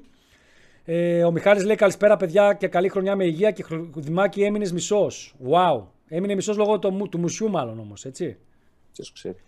Ε, και εδώ πέρα ο Γιώργος ο Τσάφος μπήκε και μας τρολάρει. Ξυνήλα λέει ο Βίτος. Ε, Βασίλειο Ρέι Πελεκάνη στο Fuji Group λέει ο, ο, ο, ο Πιφίλος. Ευχαριστώ. Λοιπόν... Κάτσε λίγο να διαβάσω και εγώ από εδώ κανένα μηνυματάκι. Ο φίλος ο Ματ Σάμον λέει, που έλεγε πριν για τις εκθέσεις, να πέσουν οι τιμές των εκθέσεων, η τιμή συμμετοχής ανέβηκε πάρα πολύ τελευταία έτη και αυτό σκοτώνει τις εκθέσεις. Πες λίγο αυτό που λέει ο Παναγιώτης ο κεφαλάς από πάνω, που λέει για την, ε, για την S3 την Sony. Παιδιά, θεωρώ την πιο καλοπουλημένη του 2020 την. Προφανώς λέει την Α7S3 ναι, ναι. μάλλον. Ε, και αυτό γιατί την είδα από πολλά κανάλια και στο YouTube και στο Instagram και μετά τις νέες artists Canon. Καλά να σου πω εγώ όμως ότι θα πρέπει να λαμβάνουμε υπόψη μας λίγο με, με, με, με φιδό το τι βλέπουμε στο YouTube και στο Instagram. Καταλαβαίνετε τι λέω έτσι. Το marketing της Sony πάει τρένο και των άλλων εταιριών, αλλά τη Sony ειδικά έχει χώσει πολλά λεφτά στο marketing σε αυτά τα κομμάτια. Το λέω εγώ γιατί εγώ, εμείς με τον Βασίλη παρακολουθούμε κυρίως τα σωματεία και τους συναδέλφους τι έχουν εξοπλισμό και η αλήθεια είναι ότι φωτογραφικά οι περισσότεροι δεν επιλέγουν τη Sony, την επιλέγουν σαν βίντεο που είναι πάρα πολύ δυνατή. Έτσι. Και καλά και η συγκεκριμένη η S3 είναι καθαρά Δηλαδή τώρα είναι με λίγα megapixel, 12 megapixel, όχι ότι δεν κάνει προφανώς. Εντάξει, κάνει, αλλά, αλλά... νομίζω ότι OK. Okay. Αλλά και η ίδια Sony την. Ε, Πάντως είναι ένα μοντέλο βίντεο... το οποίο μην ξεχνάμε ότι το περίμενε ο κόσμος πάρα πολλοί κόσμος κιόλας, έτσι. Ε, καλά, ναι. Εννοείται, Όσο για τις Canon EOS R, μέχρι και εγώ έχω σκεφτεί μήπως πάρω Canon EOS R. Έτσι. Γιατί ε, είναι μια πολύ. Ε, βλέπω ότι το, αυτό που μου αρέσει με την Canon είναι ότι το σύστημα το εξελίσσει πάρα πολύ γρήγορα και προσπαθεί να καλύψει το χαμένο χρόνο που είχε χάσει και δεν έμπαινε στο full frame mirrorless και άφηνε τη Sony μόνη της. Και ανασκουμπόθηκε. Και εμένα μου αρέσει αυτό το πράγμα σε μια εταιρεία. Και να πω και δύο μαγικές λέξεις. Για πες. 600-800. Ναι, ε, εντάξει, είναι, είναι δύο δέλε αρφακοί αυτοί. Παρόλο το F11, βέβαια, περιμένω από την Canon που έχουμε μιλήσει με τους ανθρώπους της Canon εδώ στην Ελλάδα να μας τους στείλουν να τους δοκιμάσουμε. Ε, και πραγματικά το ότι θα τους δοκιμάσω θα παίξει ρόλο κατά βάση ποιο σύστημα θα επιλέξω στο κομμάτι το φωτογραφικό ε, σαν, σαν ε, μεγάλους φακούς τηλεφακούς. Γιατί θέλω να έχω ε, αυτά που έχω σε Nikon τώρα, να δω αν πάω σε mirrorless κάποια στιγμή, γιατί ήδη έχω την D500 με μεγάλους φακούς. Οπότε είναι ένα πρόβλημα αυτό, το ξέρω το έχετε πολύ. Τι να αγοράσουμε, να πάμε σε mirrorless, να μείνουμε στη DSLR. Όλοι το ίδιο πρόβλημα έχουμε. Εμείς στη Fujifilm την επιλέξαμε για όλα τα βίντεο στο YouTube και στα streaming μας και οτιδήποτε έχει να κάνει σχέση με τα βίντεο μας γιατί την είδαμε την κάμερα από κοντά. Ο Βασίλης χρησιμοποιεί την 6 έχει πολλούς φακούς. Θα κάνουμε ένα βίντεο για τους λόγους που επιλέξαμε την 6 και θα σας το ανεβάσουμε στο YouTube να το δείτε. Λοιπόν, Βασίλη, να κάνουμε διάλειμμα. Λίγο τουαλέτα, λίγο νεράκι. Να ρίξουμε, ρίξε λίγο ένα να ρίξουμε το βιβλίο, το photobook, γιατί από όλες τι στήλες σήμερα κρατήσαμε μόνο το photobook. Γιατί θεωρούμε και το ξαναλέμε ότι τα φωτογραφικά βιβλία είναι πολύ σημαντικό να υπάρχουν στα, στα, στις βιβλιοθήκες των φωτογράφων. Οπότε είναι ένα μικρό βιντεάκι με τη χαρά της κλίκα που ε, μας παρουσιάζει το φωτογραφικό βιβλίο αυτής της εβδομάδας. Λοιπόν, τα λέμε σε λοιπόν. λιγάκι. Καλησπέρα, χαρά. Χρόνια πολλά. Καλή χρονιά. Καλησπέρα. Καλή χρονιά. Ευχαριστώ Καλησπέρα και από μένα. Πολλές ευχές σε εσάς και σε όλους τους θεατές σας με υγεία εκεί στην Αττική. Ε, ο Βασίλης Πτολεμαέδα και εγώ Θεσσαλονίκη έχουμε πάρει την ε, ψηλοευθεία. Είμαστε, δεν ξέρω, δεν είμαστε, όχι, δεν είμαστε ευθεία ακριβώς, αλλά από, από κεντρική Ελλάδα μέχρι και... Έχουμε εκπροσώπους. Έχουμε εκπροσώπους παντού. Έχουμε στην ε, κεντρική Μακεδονία, δυτική και στερεά Ελλάδα. Έτσι. Λοιπόν, ε, πάμε να δούμε το βιβλίο, το φωτογραφικό, το πρώτο φωτογραφικό βιβλίο για το 2021. Κλείσαμε με ένα πολύ ωραίο βιβλίο για το 2020 και ε, ξεκινάμε το 2021 με Έλληνα φωτογράφο, σωστά; Με Ελλάδα. Ε, κάνουμε ποδαρικό με τον Γιώργο το Δεπόλα. Ωραία, πάρα πολύ ωραία. Τον πολύ πολύ καλό φωτογράφο και φίλο. Ε, ε, μιλάμε για το On the Beach στην παραλία ε, του Γιώργου Δεπόλα. Ε, φωτογραφίες Γιώργου Δεπόλα, κείμενα Κωστή Αντωνιάδη και Ηρακλή Παπαϊωάννου. Ε, είναι ένα βιβλίο με σκληρό εξώφυλλο 131 σελίδες, το έχω δίπλα μου και αυτό. Για δείξτε το για να βάλω και το slideshow εγώ. Δείξε λίγο για να δούμε και το πλάι λίγο. Στο πάχος να δούμε πόσο μεγάλο. Έτσι, ωραία. Μεγαλούτσικο, έτσι. Α, ωραίο. Ναι, μεγαλούτσικο είναι. Ωραίο. Μεγάλο σχετικά. Ναι, Αρέσουν είναι ένα πάρα, πάρα πολύ ωραίο βιβλίο, πάρα πολύ ενδιαφέρον βιβλίο, από τις πολύ ενδιαφέρουσες ε, δουλειές που έχει κάνει ο κύριος Δεπόλας. Ε, είναι αφιερωμένο, ξεκινώντας λοιπόν από τις πρώτες σελίδες, αφιερωμένο στον Bob Dylan, ε, γνωστός, γνωστός μουσικόφιλος, ο κύριος Δεπόλας. Και ε, ο Bob Dylan, ε, να σας διακόψω sorry, αλλά όποιος δεν τον ξέρει καλύτερα να πάει να τον μάθει και νομίζω ότι... Να επιστρέψει. Νομίζω ότι μιλάμε για έναν μουσικό, παύλα ποιητή, παύλα καλλιτέχνη, παύλα δηλαδή ο Bob Dylan δεν ξέρω πώς μπορούμε να τον ε, παρουσιάσει κάποιος. Είναι δηλαδή μια καλλιτεχνική φύση απόλυτη θα έλεγα. Έτσι. Και δεν είναι Πιστεύω τυχαίο ότι και ο κύριος Δεπόλας αφιερώνει το βιβλίο του ε, στο Bob Dylan, γιατί είναι και εκείνος ένας πολύ ιδιαίτερος καλλιτέχνης. Έτσι. Θα δείξω εγώ το ε, slide show. Συνεχίζεις εσύ να μας πεις για το βιβλίο δύο λογάκια. Ναι.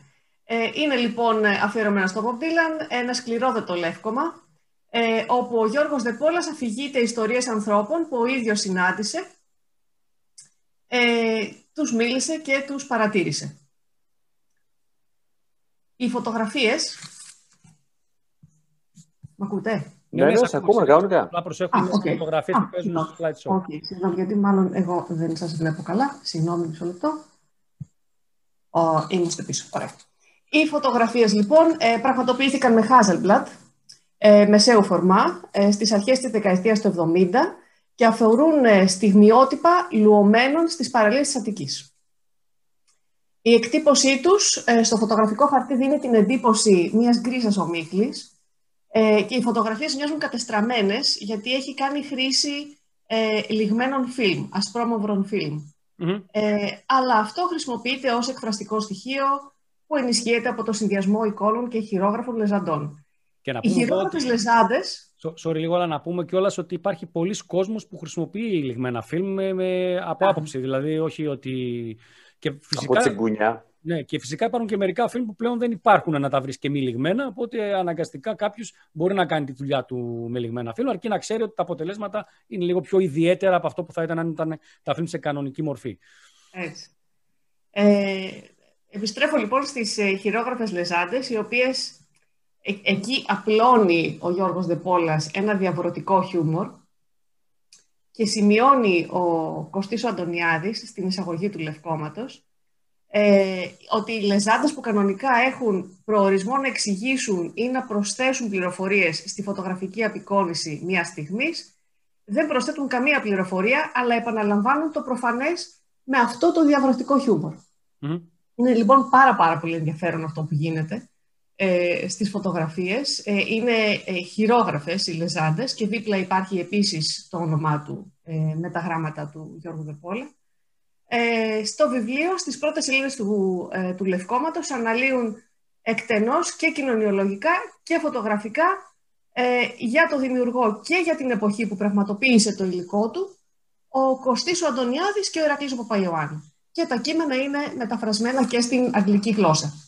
Και να πούμε ότι είναι πολύ σημαντικό πάντα όταν κοιτάμε το έργο ενός φωτογράφου να κοιτάμε την περίοδο ε, που έζησε και φωτογράφιζε, καθώς παίζει πάρα πολύ μεγάλη σημασία και για το μέσο που χρησιμοποίησε να καταγράψεις τις εικόνες του, αλλά και για τις εικόνες τις ίδιες, έτσι. Ακριβώς. Ε, γι' αυτό και ανέφερα και, το, και την κάμερα και τα λιγμένα φιλμ παίζουν πολύ σημαντικό ρόλο για να έχουμε ας πούμε μια πρώτη εικόνα ε, έστω και χωρίς να έχουμε το βιβλίο μπροστά μας, αλλά νομίζω ότι είναι πάρα πολύ σημαντικό ε, έτσι σαν ε, τυζεράκι για να αποκτήσουμε αυτό το βιβλίο. Εντάξει, χαρά από ό,τι βλέπω, οι φωτογραφίες ε, τις έχει κάνει τύπου Insta, ε, Instax ή κάνω λάθος, ενώ μες στο βιβλίο. Ε, δηλαδή με τη λεζάντα, με, από, από κάτω αφήνει το σχολιάκι. Ναι, ναι. Ας, πούμε, ας πούμε ότι ε, ναι, ήταν ο προάγγελος μιας κατάστασης, γιατί αυτή η δουλειά βέβαια έχει γίνει εδώ και χρόνια. Ναι, ναι, προφανώς, γιατί τώρα το βλέπω, ε, ναι. μου φέρει κατευθείαν στην εικόνα σύγχρονες, πιο μικρές ε, φυσικά. Instax. Ναι, ναι, ναι. Αλλά είναι, είναι, και πάλι λέω, είναι τόσο... Ε, το πρώτο πράγμα που θα κάνεις ε, είναι όταν θα το ανοίξεις ότι θα γελάσεις. Είναι το μόνο σίγουρο. Τέλεια. Αυτό είναι τέλειο και φυσικά θα κάνεις και μια αναδρομή σε, κάτι που, σε μια εποχή που έχει περάσει ε, ανεπιστρεπτή, όπως όλες οι εποχές περνάνε κάποια στιγμή, ε, με διαφορετικούς ανθρώπους, διαφορετικού στυλ ε, ντύσιμο, κουρέματα, όλο αυτό το πράγμα. Και είναι και μια, αυτό που έχουμε πει πολλές φορές για τους φωτογράφους, ότι οι φωτογράφοι καταγράφουν κατά βάση και ιστορικά ε, μια περίοδο ε, της ανθρωπότητας στη χώρα τους ή γενικά παγκοσμίως. Και νομίζω ότι είναι ένα πολύ ωραίο έτσι, μέσο, η φωτογραφία τους ή άλλους, για να κάνουμε αναδρομή στο παρελθόν. Άλλωστε είναι το, βασική τους, ο βασικός τους σκοπός, νομίζω ότι είναι... Ναι, ναι δηλαδή βλέπεις τώρα φωτογραφίες πριν 40-50 χρόνια που, που δεν υπάρχουν ας πούμε, τα beach bar, που δεν υπάρχουν οι οργανωμένες παραλίες, το ντύσιμο του κόσμου. Ναι, ναι, ναι. ναι. Έτσι. Ε, που πέραν, ξέρω εγώ, το καλαθάκι τους και πηγαίνανε πολύ διαφορετικά. Άλλωστε και οι ταινίες ελληνικές υπάρχουν και μας θυμίζουν αυτές τις εποχές ακόμα καλύτερα. Ο κινηματογράφος, η κινούμενη εικόνα, νομίζω ότι ε, μπορεί να δώσει μια καλύτερη αίσθηση του τότε. Ε, πόσο το βιβλίο, πόσο. How much το, βρήκα, το βρήκα στο βιβλιοπωλείο Πολιτεία με 16 ευρώ. Ε, Προφανώς μιλάμε για, για μια προσφορά ε, στο συγκεκριμένο βιβλιοπωλείο, αλλά υπάρχει σε πολλά βιβλιοπωλεία. Οπότε αν θέλει κανείς ε, να δει αυτή την εξαιρετική δουλειά ε, του Γιώργου Δεπόλα, μπορεί εύκολα να το βρει στην ε, αθηναϊκή, στην ελληνική αγορά. Τέλεια, τέλεια. Σούπερ. Σούπερ. Λοιπόν, άρα το βιβλίο της εβδομάδας είναι το «Η παραλία», σωστά; Ε, Στην παραλία. Ε; Στην παραλία. Στην παραλία του κύριου Δεπόλα. Και ευχαριστούμε πολύ τη χαρά της Κλίκα. Ε, με τι ασχολείσαι αυτόν τον καιρό, συνεχίζεις το προτζεκτάκι; Ε, έχει κάνει μια παύση ε, το προτζεκτάκι ε, για τις γιορτές. Ήθελα να απολαύσω τις γιορτές έτσι με οικογένεια και εφόσον μας δίνεται και η ευκαιρία να μείνουμε στο σπίτι ακόμα περισσότερο. Ε, και ίσως να υπάρξει και μια συνέχεια. Τέλεια.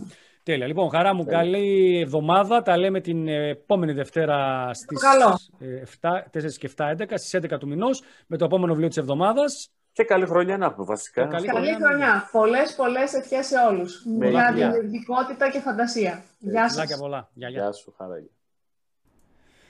Εδώ λοιπόν ευχαριστούμε τη χαρά που συνδέθηκε μαζί μας λίγο πιο πριν και μιλήσαμε για αυτό το πολύ ωραίο βιβλίο. Ε, Έλληνας δημιουργός, γνωστός, πάρα πολύ γνωστός φωτογράφος στην Ελλάδα. Και τζάμπα έτσι, 16 ευρώ για τίποτα. Και 16 ευρώ να το βρεις και 25 να το βρεις πάλι αξίζει να το βάλεις στη συλλογή σου νομίζω. Σωστά. Έτσι. Ε, και εμείς συνεχίζουμε με το recap της χρονιάς 2020 αυτού του καταραμένου έτους για πάρα πολύ για όλο τον πλανήτη. Ε, είπαμε για Olympus. Ε, στα highlight της χρονιάς να πω, εγώ να αναφέρω, ότι είναι το αρνητικό ρεκόρ της ΣΥΠΑ, να το δείξω και στα παιδιά εδώ, τον Μάιο του 2020, το έχουμε γράψει σε άρθρο, το αρνητικό ρεκόρ καθώς είχαμε μείον 75,6% στην παραγωγή καμερών και μείον 72,6% στην αποστολή τους προς τις αγορές και μιλάμε, παιδιά, για τις ιαπωνικές εταιρείες, τους Ιάπωνες κατασκευαστές καμερών που είναι κατά βάση πλην της Leica και της, ε, αν πούμε και της Zeiss μέσα και την, εντάξει, την Kodak τώρα δεν, δεν ξέρω καν γιατί την αναφέρω και κάποιες κινέζικες είναι οι βασικοί παίκτες έτσι, στο δικό μας κομμάτι.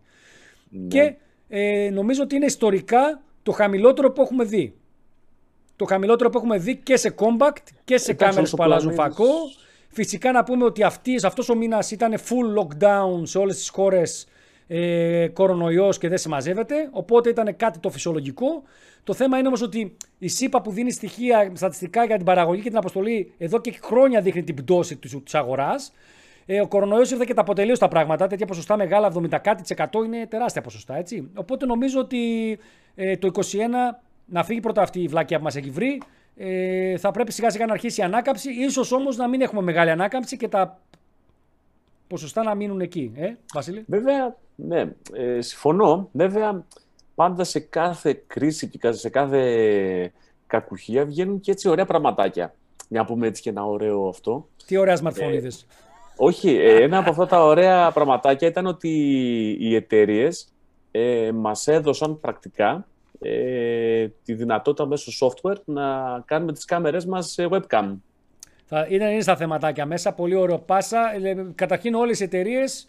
Αυτό, ε, εγώ να σας πω ότι όταν στριμάραμε την εκπομπή τα προηγούμενα χρόνια είχαμε αγορασμένο λογισμικό. Λέγεται SparkoCam, είναι αυτό εδώ πέρα το, το λογισμικό. Τώρα να τα, θα τα ανοίξω. Το είχα αγορασμένο για Canon και για Nikon γιατί είχα εξοπλισμό Canon και Nikon. Αυτό είναι το, το λογισμικό εδώ που βλέπετε. SparkoCam λέγεται. Και Συνδέοντας πάνω μια κάμερα, μπορείς να επιλέξεις για Canon και για Nikon ή web κάμερα. Έχει και διάφορα εφέ που μπορείς να χρησιμοποιήσεις κτλ. Ήταν ένα ωραίο προγραμματάκι το οποίο έκανε όχι πολύ ακριβά. 40-50 δολάρια, 60 κάπου εκεί. Ε, πλέον όμως με τον κορονοϊό όλες οι εταιρείες αναγκαστήκανε και βγάλανε το λογισμικό που λέει ο Βασίλης. Ναι, το οποίο ε, βοήθησε πάρα πολύ, δηλαδή και εμάς, δηλαδή και προσωπικά εμένα, ας πούμε. Να πω όμως δηλαδή... ότι και το κάνουμε μπακαλίστικα. Γιατί παρόλο ότι οι εταιρείες δώσανε την σύνδεση αυτή, που είναι μέσω USB, να υπενθυμίσουμε ότι ο καλύτερος τρόπος να κάνεις streaming είναι μέσω ε, των USB stick αυτών που είναι 4K. Ε, αυτών... 4G, όχι 4K. Όχι 4K. Α, Α, εννοεί. Α, sorry. Τα, ναι. Που είναι σαν κάρτες ναι, ναι, ναι. βίντεο, ρε παιδί μου. Ναι, ναι, κατάλαβα. κατάλαβα που δίνουν ναι, τη δυνατότητα και για 4K, νομίζω. Δεν είμαι σίγουρα Full HD, δεν είμαι σίγουρος για 4K.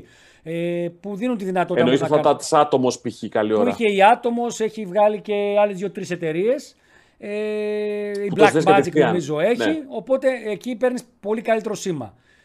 Εδώ ίσως να θέλαμε οι εταιρείες να το ψάξουν λίγο παραπάνω.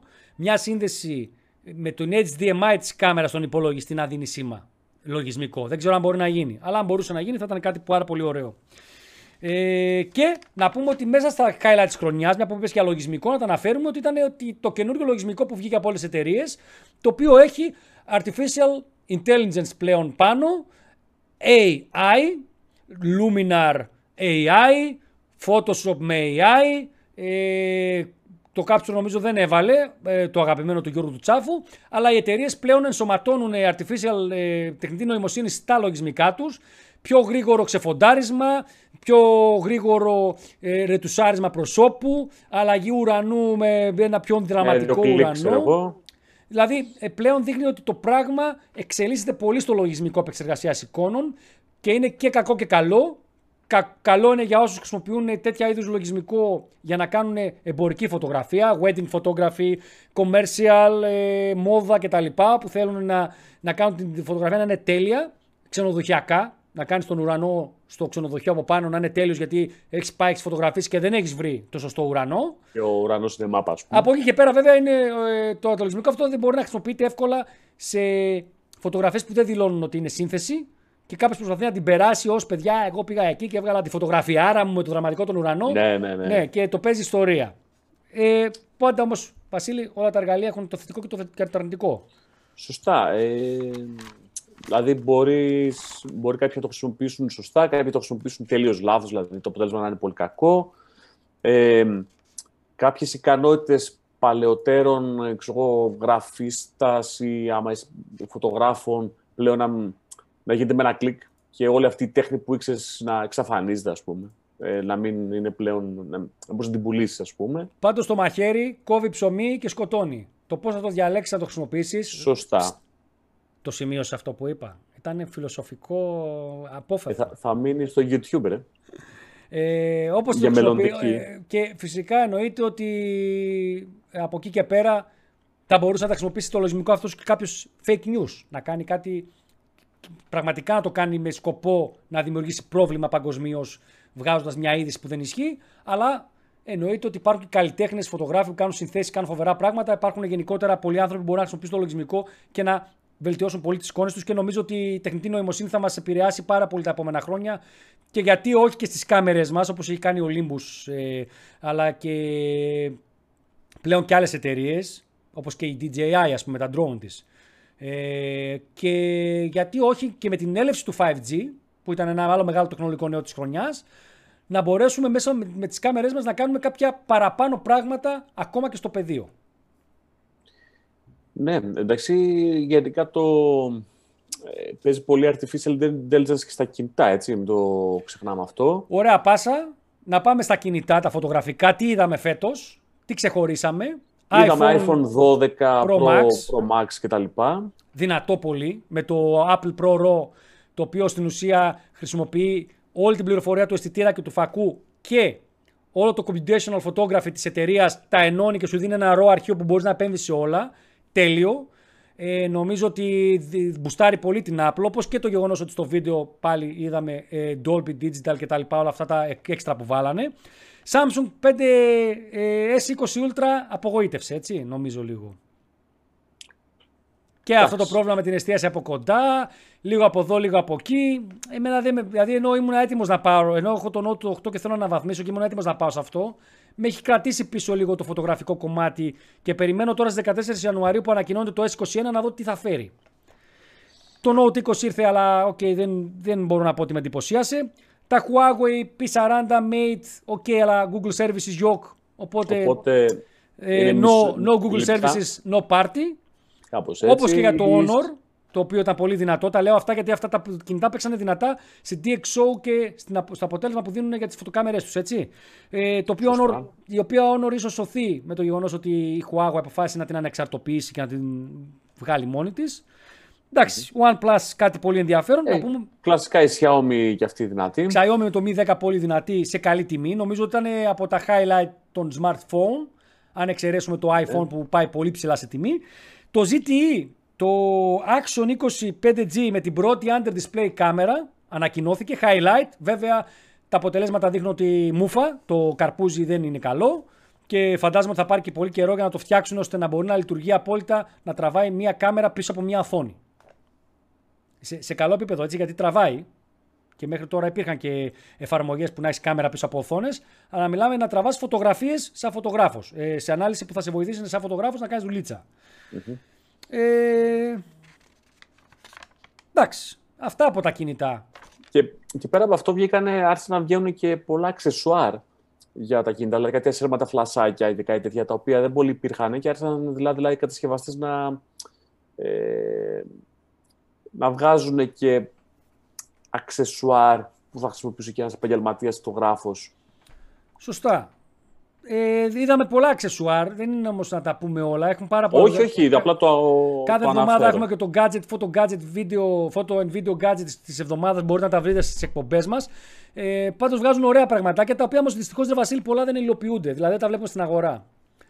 Εντάξει, είναι ε, το ή θέμα και η υλοποιούνται και, τιμή. μετά από λίγο καιρό σταματάνε οι εταιρείες να τα υποστηρίζουν. Ε, Έχει πολλά, ναι. Σημαντικό να πούμε νέο ήταν ότι το λογισμικό, ότι το Practical Photography, το βρετανικό αυτό περιοδικό που πολλοί από εμάς φαντάζομαι έχουμε αγοράσει, ε, σταμάτησε τον Αύγουστο. Δεν βρήκε επενδυτές να συνεχίσει. Συνεχίζει, δεν ξέρω αν συνεχίζει online, αλλά ήταν μια ανακοίνωση που μας στεναχώρησε. Practical photography, amateur photography, outdoor photographer, ε, professional photographer, περιοδικά που πριν 20 χρόνια τα παίρναμε μανιωδώς, αλλά τώρα μου πεις πιο περιοδικό και πιο έντυπο τύπο όταν όλα τα βλέπεις online. Ε, αυτό, ναι, δηλαδή μ, νομίζω ότι το ίντερνετ θα έχει, κα- θα έχει ρημάξει όλα αυτά. Να πούμε και την πατάτα της Canon με το Irista, τέλος το Irista. Αυτό την υπηρεσία cloud που πήγε να δημιουργήσει που τελικά δεν της βγήκε και καλά έκανε και τη σταμάτησε. Ε, από τη στιγμή που υπάρχουν πιο εξειδικευμένοι cloud ε, πάροχοι, ας πούμε, νομίζω ότι καλό να κάνουν συνεργασίε οι εταιρείες με τους cloud πάροχου, τους μεγάλους δηλαδή, τύπου Google, τύπου Amazon κτλ. Νεάκι των τελευταίων ε, μερών DJI στη μαύρη λίστα την εμπορική των ΗΠΑ και να δούμε πόσο θα την επηρεάσει. Ε, δηλαδή αυτό που είπα έκαναν στην ε, Huawei, που την, νομίζω ότι γονάτισαν στην ουσία, με το να την μπανάρουν από τη συνεργασία της με αμερικάνικες εταιρείες. Και όσα και να λένε Huawei ότι πουλάει και δεν πουλάει, νομίζω ότι το γεγονός ότι δεν έχει Google Service πρέπει να την έχει γονατίσει στην εταιρεία. Και φαντάζομαι ότι. Βέβαια, το καλό με την DJI είναι ότι δεν έχει λογισμικό και δεν ξέρω κατά πόσο παίρνει εξοπλισμό, δηλαδή αισθητήρες κτλ. προμηθεύεται από αμερικάνικες εταιρείες. Αλλά τουλάχιστον δεν βασίζεται στο λογισμικό της, είναι δικό του και δεν βασίζεται σε κάποια αμερικάνικη εταιρεία. Σίγουρα πάντως το ότι την μπανάρει, είπα, οι Ηνωμένες Πολιτείες Αμερικής, ε, θα πονέσει πάρα πολύ τις πωλήσεις και ξέρουμε πολύ καλά ότι μια τεράστια αγορά όπως είναι οι Ηνωμένες Πολιτείες, μεγαλύτερη ακόμα και από τον, την ευρωπαϊκή αγορά νομίζω, το να τη χάσει μια εταιρεία ε, είναι, μεγάλο είναι πολύ μεγάλο πρόβλημα και ίσως οδηγήσει σε αύξηση των τιμών, λέω εγώ, εφόσον πλέον ε, η εταιρεία αρχίζει και χάνει τη μεγάλη ε, αυτή αγορά των Ηνωμένων Πολιτειών. Να αναφέρουμε επίσης, μια και μιλάμε και για hardware, να πούμε, ας κάνουμε και μια για, μια αυτή για την Apple που έβγαλε το καινούργιο τσιπάκι, το Mi 1, που ε, φυσικά απασχολεί πολλούς φωτογράφους που δεν έχουν PC ή που έχουν PC και ίσως ξερογλύφονται για αυτό το Mi 1. Το οποίο Εγώ ξερογλύφομαι, αλλά, αλλά ρε φίλε, περιμένω λίγο να βγουν τα προγράμματα της Adobe, όχι να παίζουν μέσω ε, ροζέτα. με ροζέτα, να παίζουν κανονικά για να δούμε πραγματικά τη βελτίωση της απόδοσης, γιατί από ό,τι είδα σε σχέση με τα Intel, ε, η απόδοση δεν έχει πιάσει λόγω, σε αυτά τα προγράμματα λόγω του ότι λογικά δεν είναι native για M1, έτσι. Αυτό. Απλά στα native, σε αυτά που είναι native γραμμένα για Mi 1 λένε ότι κάνει παπάδες, έτσι. Ε, πάντως πολύ ακριβά ρε φίλε όμως. 1800 ευρώ με ΦΠΑ, το MacBook το 13 με, τον, με την 8 GB νομίζω τη RAM και τα, 250, τα 512 τα, τον SSD. Αλλά 8 GB RAM στα 1800. Δηλαδή, Κοίταξε, να σου πω κάτι ποια είναι η προσωπική μου άποψη, ότι αυτό ήταν ένα πρώτο βήμα στο να δείξει Apple τι μπορεί να κάνει. Ε, είναι κάτι καινούριο. Νομίζω ότι καλό να περιμένουμε, να δούμε ίσως και τη δεύτερη έκδοση και τα software να έρθουν και να κουμπώσουν πάνω καλά, να, κάνουν και, να βγάλουν και τα πρώτα bugs τους και ίσως σε κανένα δυο χρονάκια να παίξει πιο καλά μπαλίτσα αυτό το πράγμα, αλλά είναι στα highlights του 20 ότι το διαζύγιο αυτό της Apple με, τις, με την Intel όπως... Μας ενδιαφέρει έμεσα εμάς σαν φωτογράφους, γιατί χρησιμοποιούμε υπολογιστές φυσικά όλοι. Για... Όπως Βασίλη και το και είναι Nvidia highlight του έτους. 390, 380, 370. Καλά, ε, σε καλές τιμές, νομίζω, για Nvidia κάρτες. Κάρτες γραφικών λέμε παιδιά, 3080, 3090, 3070 Νομίζω παίζει και 3060 που θα είναι και πιο οικονομική και νομίζω ότι είναι πολύ σημαντική αυτή η ανακοίνωση γιατί εκτός ότι βγαίνουν καινούριες με τις καλύτερες τιμές που έχουμε δει, φαντάζομαι, μπορεί να κάνω και λάθος, θα πέσουν οι τιμές και στις υπάρχουσες που είναι αρκετά δυνατές. Γιατί εγώ νομίζω έχω την 2060-2080. Ε, οπότε μπορείτε να βρείτε μια καλή τιμή σε μια καλή κάρτα γραφικών της Nvidia και να αναβαθμίσετε τον υπολογιστή που παίζει μεγάλο ρόλο η κάρτα γραφικών και για την επεξεργασία βίντεο και πλέον αρκετά σημαντική και για την, φωτο, για την επεξεργασία φωτογραφιών, ειδικά με την artificial τεχνολογία που υπάρχει και με τα φίλτρα και με όλα αυτά. Να πούμε λίγο μερικά σχόλια των παιδιών. Λοιπόν, ε... Ο Φώτης ο Γιώργος λέει ότι βγήκε το Lightroom με RMA υποστήριξη είναι πολύ πιο γρήγορο. Όχι το Classic, το... Το Mobile, ναι. Το... Ναι, το άλλο τη έκδοση. Περιμένουμε το Classic εννοείται. Ο Γιάννης λέει: Έχει βρει Huawei για το μπανάρισμα. Έχω Huawei P30 Pro και έχω τα πάντα της Google. Της Google μπορεί να έχει τα πάντα, ρε Γιάννη, αλλά δεν έχεις. Εγώ εφαρμογές που έχω αγορασμένες όπως είναι το Photopills στο Android δεν μπορώ να το έχω εκεί πέρα. Άρα τι τα πάντα με μεσοβέζικες λύσεις και να καθιστώ προγράμματα και να χρησιμοποιώ αρχιάκια τα οποία δεν ξέρω την, ε, την, ε, κατά πόσο είναι ασφαλή, νομίζω ότι εγώ δεν θα το έκανα. Ε, ναι, και στην τελική όταν ας πούμε υπάρχουν τόσες εταιρείες εκεί έξω πέρα από τη Huawei που είναι επίσης πολύ δυνατές, ε, γιατί έκατσε να ασχοληθείς; Πας πες ένα Xiaomi, ένα Samsung, ένα Έτσι. οτιδήποτε. Για πες λίγο. Ε, ο φίλος ο Λάμπρος ο Κόρδας λέει τι πήρες να δούμε λογότυπο Nikon σε smartphones όπως αυτό της Leica. Νομίζω ότι οι Ιαπωνέζοι της Nikon έχουν ένα... Γενικότερα, γιατί δεν έχουμε δει κανέναν, οι Γερμανοί το κάνουν. Λάικα και Έχουν Zeiss. ένα κάλο στον εγκέφαλο. Ναι, όχι, μόνο οι Γερμανοί, δεν ξέρω αν το έχετε προσέξει. Λάικα και Zeiss δίνουν τεχνογνωσία β- λα- φακών και τα λοιπά σε smartphone. Δεν έχουμε δει καμιά Ιαπωνική εταιρεία να το κάνει αυτό. Ναι, ούτε η Canon, ούτε η Nikon. Ούτε η Canon, ούτε η Olympus, ούτε η Fuji, ούτε η Pentax, ούτε κανένας. Ενώ είναι ένα Ε, πολύ ίσως καλό είναι- μέσο εσόδων. Νο- Νομίζουν ότι το prestige τους θα πέσει, ότι θα γίνουν πιο. Φίλε, εγώ πιο πιστεύω banal. ότι τη μέρα που θα βάλει μια Ιαπωνέζικη φωτογραφική εταιρεία σε smartphone το όνομά της από πάνω, από πίσω εκεί στις τις κάμερες, επόμενες μέρες, θα ναι. τσιμπήσουν πωλήσει μόνο και μόνο γι' αυτό. Ο Λάμπρος τα λέει πολύ ωραία. Τα λέει πάρα πολύ καλά. Λοιπόν, τι άλλο έχουμε εδώ. Ε, ο φίλος ο Ματ Σάμουα, Σάμουα λέει η εστίαση του S20 είναι θέμα μεγάλου εισιτήρα, δεν μπορεί να εστιάσει κοντά πολύ. Ναι, Είχε και κάτι άλλα θεματάκια. Σα- Ε, Ματ, είχε κάτι άλλα θεματάκια το S20, γι' αυτό με ξενέρωσε και τελικά δεν το επέλεξα. Ε, περιμένω λίγο να δω το S21 τι θα κάνουν, γιατί θεωρώ ότι ε, νομίζω ότι θα έχουν λύσει κάποια θέματα που είχε το S20.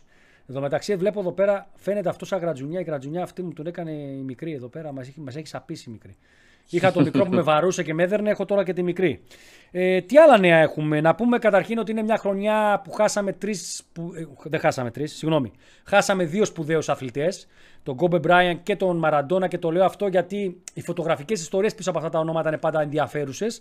Ειδικά για τον ε, Μαραντόνα βάλαμε και για τις φωτογραφίες που έχουν ε, βγει κατά καιρούς σε μεγάλες εμφανίσεις του. Αλλά και φυσικά είχαμε και την, ε, στο πρώτο lockdown και την κυκλοφορία του Last Dance του Michael Jordan. Ε, τελευταία, πε- τελευταία πρωτάθλημα το Chicago Bulls όπου είχαμε πολλές ιστορίες που βγάλαμε για φωτογράφους που φωτογράφιζαν την, ε, το NBA και εκείνη την εποχή και τις φοβερές εικόνες που έδινε ο MJ. Να, να πούμε και για τον drone. 31 Δεκεμβρίου άλλαξε ο κανονισμός. Υπάρχει πλέον ευρωπαϊκή νομοθεσία. Ετοιμάζουμε ένα, μια εκπομπή μόνο γι' αυτό να μιλήσουμε για τον ευρωπαϊκό νέο κανονισμό. Ελπίζουμε ε, από την Υπηρεσία Πολιτικής Αεροπορίας που έχουμε μιλήσει για αρχικά να μπορέσουμε να βρούμε κάποια άκρη και κάποιος να μας μιλήσει. Ε, βάει να πούμε και το άλλο. Δηλαδή να να, πούμε. έρθουμε λίγο και στα πιο εδώ στα δικά μας, ότι ε, κατά πόσο επηρέασε, δηλαδή το 2020 που επηρέασε εμάς τους επαγγελματίες φωτογράφους στην πραγματική μας ζωή, δηλαδή στις επιχειρήσεις μας. Ε, όπου...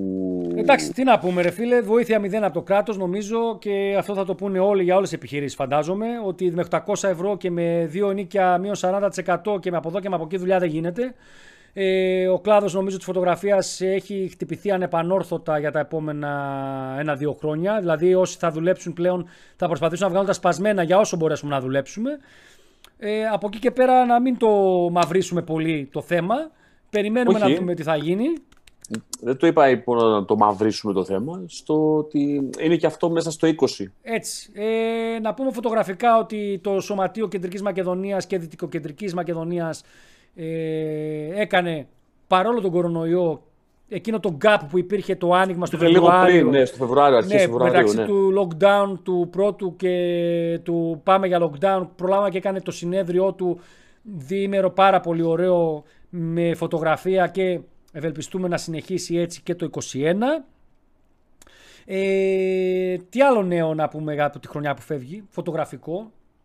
Να πούμε ότι περισσότερες, ε, περισσότερα φεστιβάλ φωτογραφικά στην Ελλάδα δεν γίνανε. Μερικά γίνανε γιατί πέσαν πάλι σε αυτό το gap μεταξύ του ε, πρώτου lockdown και του δεύτερου, όπως είναι το φεστιβάλ των Ιωαννίνων, ε, το φεστιβάλ νομίζω που μιλήσαμε και με τα παιδιά στην, ε, αχ, Στο Αγρίνιο; στο Αγρίνιο ε, και στην Κόρινθο νομίζω που προλάβανε και κάνανε κάτι. Γενικά κουτσοβγήκε αυτή η χρονιά φωτογραφικά, να πούμε τις εκδηλώσεις φωτογραφικές εδώ στην Ελλάδα, αλλά και τις φωτογραφίες γενικότερα.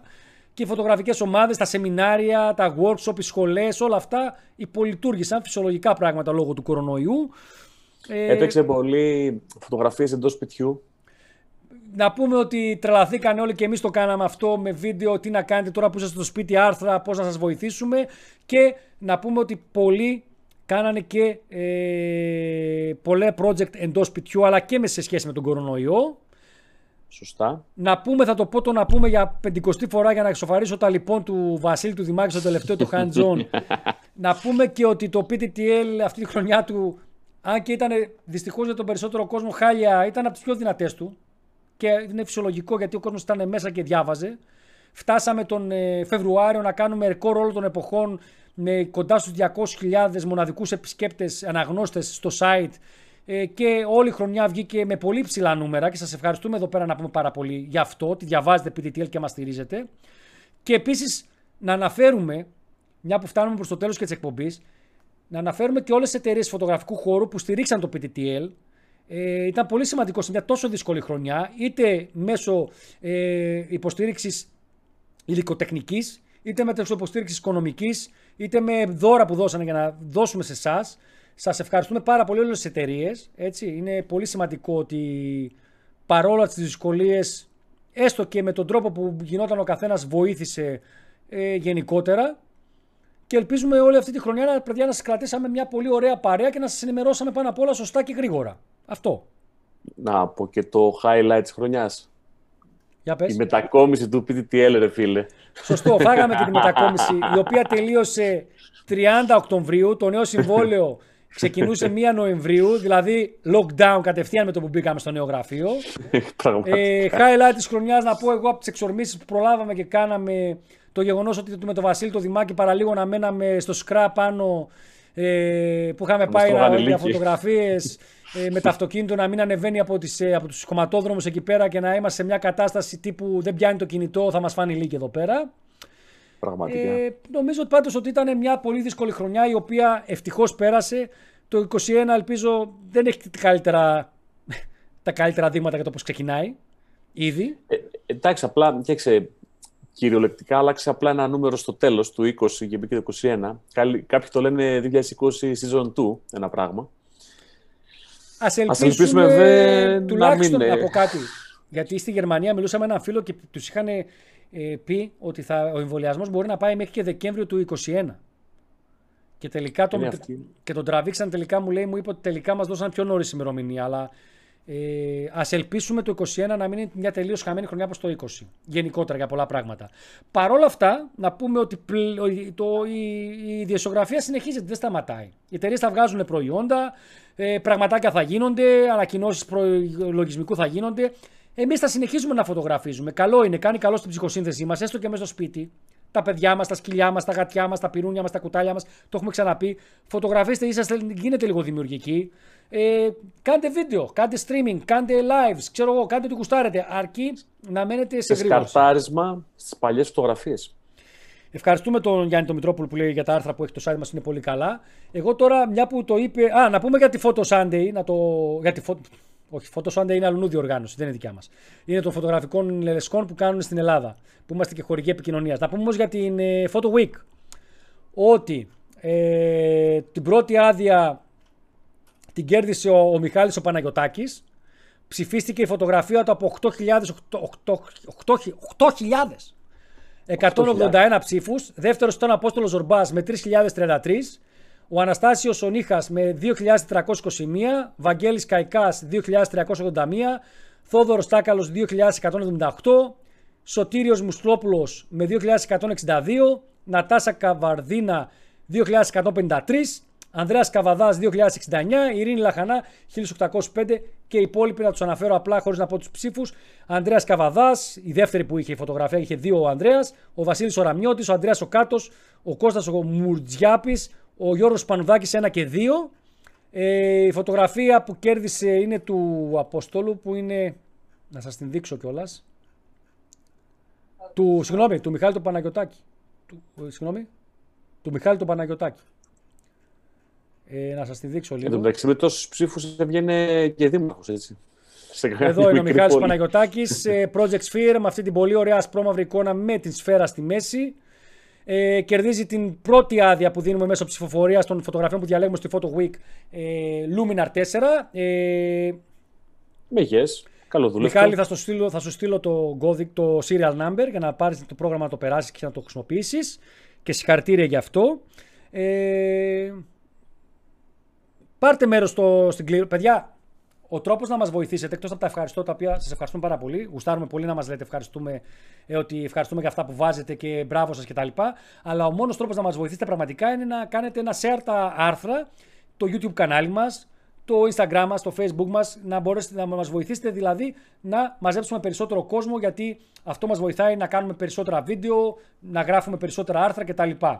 Ε, να μην ξεχάσετε λοιπόν να πάρετε και να τον διαδώσετε το διαγωνισμό μέχρι τις 18 Ιανουαρίου για το μεγάλο πακέτο που δίνουμε δώρων ε, από συνολικά 1, 2, 3, 4, 5, 6, 7, 8 εταιρείες. Έτσι. Επίσης, να μην ξεχάσετε να στείλετε μέχρι 31 Ιανουαρίου το, τη συμμετοχή σας στο διαγωνισμό με το ESP, διαγωνισμός φωτογραφίας Ιστορία του Δρόμου. Είναι ο διαγωνισμός που κάνουμε με έπαθλο ένα e-learning πρόγραμμα του ESP, τη σχολή ε, φωτογραφίας, που μπορείτε να το κάνετε το πρόγραμμα αυτό οπουδήποτε και να βρίσκεστε στον κόσμο, γιατί είναι μέσω e-learning, μέσω διαδικτύου. Και αυτά. Ναι. Γεμάτη χρονιά ήταν πλάκα-πλάκα. Εντάξει, θα κάνουμε στην επόμενη εκπομπή, στην αρχή της εκπομπής, γιατί θα πάμε πάλι στα κανονικά με συνδέσεις και τα λοιπά. Θα τι μιλήσουμε περιμένουμε, τι για το περιμένουμε 21. για το 21. Γιατί, και θα μιλήσουμε και για το σύστημα της Canon, το EOS M που ζήτησε ένας φίλος, για το τι περιμένουμε να γίνει με αυτό το σύστημα μέσα στο 21, καθώς υπάρχουν κάποιες φήμες. Ε, τι περιμένουμε και από την Olympus, τι περιμένουμε από την, από την OM, Όλες τις Digital, εταιρείες, έτσι. OM Digital Solutions, συγγνώμη. Θα μιλήσουμε για άλλες εταιρείες. Ε, αυτά. Και μετά ξεκινάμε. Δεν αφήσαμε κάτι νομίζω. Όχι, νομίζω πως είμαστε. Να δω την ατζέντα, κάτσε λίγο. Για ρίξε μια την ατζέντα. Εδώ ο, ο φίλος του Μιχαήλ λέει: Παιδιά, το καλοκαίρι θα μας βγάλουν έξω πάλι. Εγώ λέω: Πάσχα θα μας βγάλουν έξω. Και ο Άμα κάνει Γιου- επανάσταση η Μουν- Εκκλησία, μπορεί να μας βγάλουν ε, σίγουρα Πάσχα θα μας βγάλουν. Γιατί ήδη, ήδη βλέπω ότι υπάρχει σύγκρουσης. Ο Γιου Μούντα έτσι λέει: Σας ευχαριστώ πολύ, παιδιά. Να είστε καλά και κουστάρουμε να σας βλέπουμε. Εμένα με βοηθάτε πολύ και μαθαίνω αρκετά από εσάς. Ευχαριστούμε. Σε ευχαριστούμε εμείς πολύ, που- ρε, εσύ, Μιχάλη, που το λες. Να πούμε και ένα τελευταίο highlight. Έχουμε κάνει ένα άρθρο στις 1 του μηνός για τους διαγωνισμούς που μπορείτε να πάρετε μέρος. Highlight λοιπόν είναι και σίγουρα και ο, το έπαθλο που δίνει η ΧΥΠΑ, αυτός ο οργανισμός στη Σαουδική Αραβία, ενό ήχη για φωτογραφία διαγωνισμός, που ο πρώτος φωτογράφος παίρνει 120.000 δολάρια. Το αναφέρω απλά. Όποιος γουστάρει παίρνει μέρος. Έτσι. Κάτι άλλο από εδώ δεν βλέπω. Α, και τελευταίο κακόνιο του 2020, η φωτιά που πήρε αυτό το εργοστάσιο που παράγει τσίπ και που μπορεί να ε, Α, ο- ναι. οδήγησε ίσως σε μια μικρό πρόβλημα στις προμήθειες των φωτογραφικών εταιριών. Εντάξει, θα δούμε κατά πόσο θα τους επηρεάσει. Μέσα στο 21 θα τα μάθουμε όλα αυτά. Να βάλω και ένα ιστερόγραφο. Βάλε, πώς θα, το, πώς θα, την, ελε- πώς θα την ονομάζαμε φωτογραφικά το 2020. Μισό, κάτσε να πω το ιστερόγραφο πρώτα και μετά. Για πες. Εκτοξεύθηκαν οι τιμές των web κάμερων. Καμερών. Καμερών. Ναι. Και θυμάσαι ποιος; Ο Βασίλης, ο δικός μας νομίζω δεν είχε πάρει μια κάμερα με 10 ευρώ και να την πουλούσαν 100. Οι οποίες web κάμερε οι περισσότερες είναι για τα σκυλιά. Προτιμότερο να αγοράζει μια μεταχειρισμένη Canon, Nikon, DSLR που μπορεί να τη βρίσκεις σε φθηνή τιμή, που μπορείς να κάνεις μέσω streaming μέσα αυτής, παρά να αγοράσεις ε, κάμερα. Γιατί και αυτές οι κάμερες είναι έτσι. Λοιπόν, παιδιά, Πώς το λέγαμε το 20. Ε, ο Φώτης, ο Ανατρεπτικό. Γιώργος γρα- λέει ωραίο, ωραίο αυτό που λέει, θα το διαβάσω. Ε, λέει, και εγώ κέρδισα μια φορά μόνο. ε, Λοιπόν, επίσης σας τη αιτία που κάθε Δευτέρα μπλοκάρω όλους τους φίλους για να σας δω, μου κάνουν και πλάκα κιόλας. Σε ευχαριστούμε, ρε, εσύ. Και, και άμα, άμα μείνεις από φίλους, εμείς εδώ. Ξέρεις, τα μπελίτσα δεν έχω φίλους. Άμα μείνεις από φίλους και σου πούνε ρε φίλε, άιντε από εδώ, εμείς εδώ θα κάνουμε παρέα, μην ανησυχείς. Έστω και διαδικτυακά. έτσι. Βασίλη, κάτι άλλο; Όχι, νομίζω τα καλύψαμε όλα. Παιδιά, σε Ε, ευχαριστούμε τα- για άλλο ένα live που Τριάντα. ήσασταν μαζί. Ε, έχουμε φτάσει σε νούμερα που γουστάρουμε να βλέπουμε στο live και βλέποντας και τα live ξένων ε, Αγγλοσαξώνων και δεν συμμαζεύεται και πολύ γνωστών φωτογράφων του χώρου που δεν μαζεύουν πάνω από 400-500 άτομα, πιστεύουμε ότι εμείς είμαστε εκεί που θέλουμε να είμαστε για, το, για αυτή την εκπομπή, την οποία τη γουστάρουμε πολύ να την βγάζουμε και με τη μορφή, με τις συνδέσεις, με τις φωτογραφικές ομάδες, με όλα αυτά, με το φωτογραφικό βιβλίο, photo gadget, phototip κτλ. Και ελπίζουμε να την εξελίξουμε ακόμα περισσότερο. Ε, με, πάνω απ' όλα να έχουμε υγεία όλοι. Πολύ μεγάλη προσοχή. Ο κορονοϊός δεν αστείευεται. Καλό είναι να είμαστε προσεκτικοί, να φροντίζουμε να μένουμε σε απόσταση από τους άλλους, να είμαστε υγιείς και όλα τα άλλα θα έρθουν. Σιγά σιγά θα φτιάξουν τα πράγματα, να είμαστε αισιόδοξοι. Ακριβώς. Βασίλη, θα δώσει ευχή ή να κλείσουμε; Ε, ναι, ε, φέτος ε, να είναι η χρονιά όπου ο καθένας να κατασταλάξει αυτό που του αρέσει πραγματικά, ε, να βγει, να φωτογραφίσει και να κάνει το όνειρό του πραγματικότητα. Λοιπόν, πολλά φιλιά, όπως έλεγε και ο αγαπημένος Γιάννης Σερβετάς, στα μούτρα. Ε, Είδες πως μια ατάκα που δημιουργεί ένας άνθρωπος ε, έτσι μπορεί, να, μπορεί να, και να θες να της ξεφύγεις, αλλά σου βγαίνει να την πεις εκείνη τη στιγμή. Ε, τον οποίο τον ακούω κάθε μέρα στον Imagine και είναι πολύ ωραίος, πολύ ωραίος, μου αρέσει πάρα πολύ. Λοιπόν, αυτά παιδιά από εμάς. Θα καληνυχτούμε. Καλή εβδομάδα και τα λέμε την επόμενη Δευτέρα 9 και 4 σε YouTube και Facebook και φυσικά όσοι μας ακούτε από το podcast.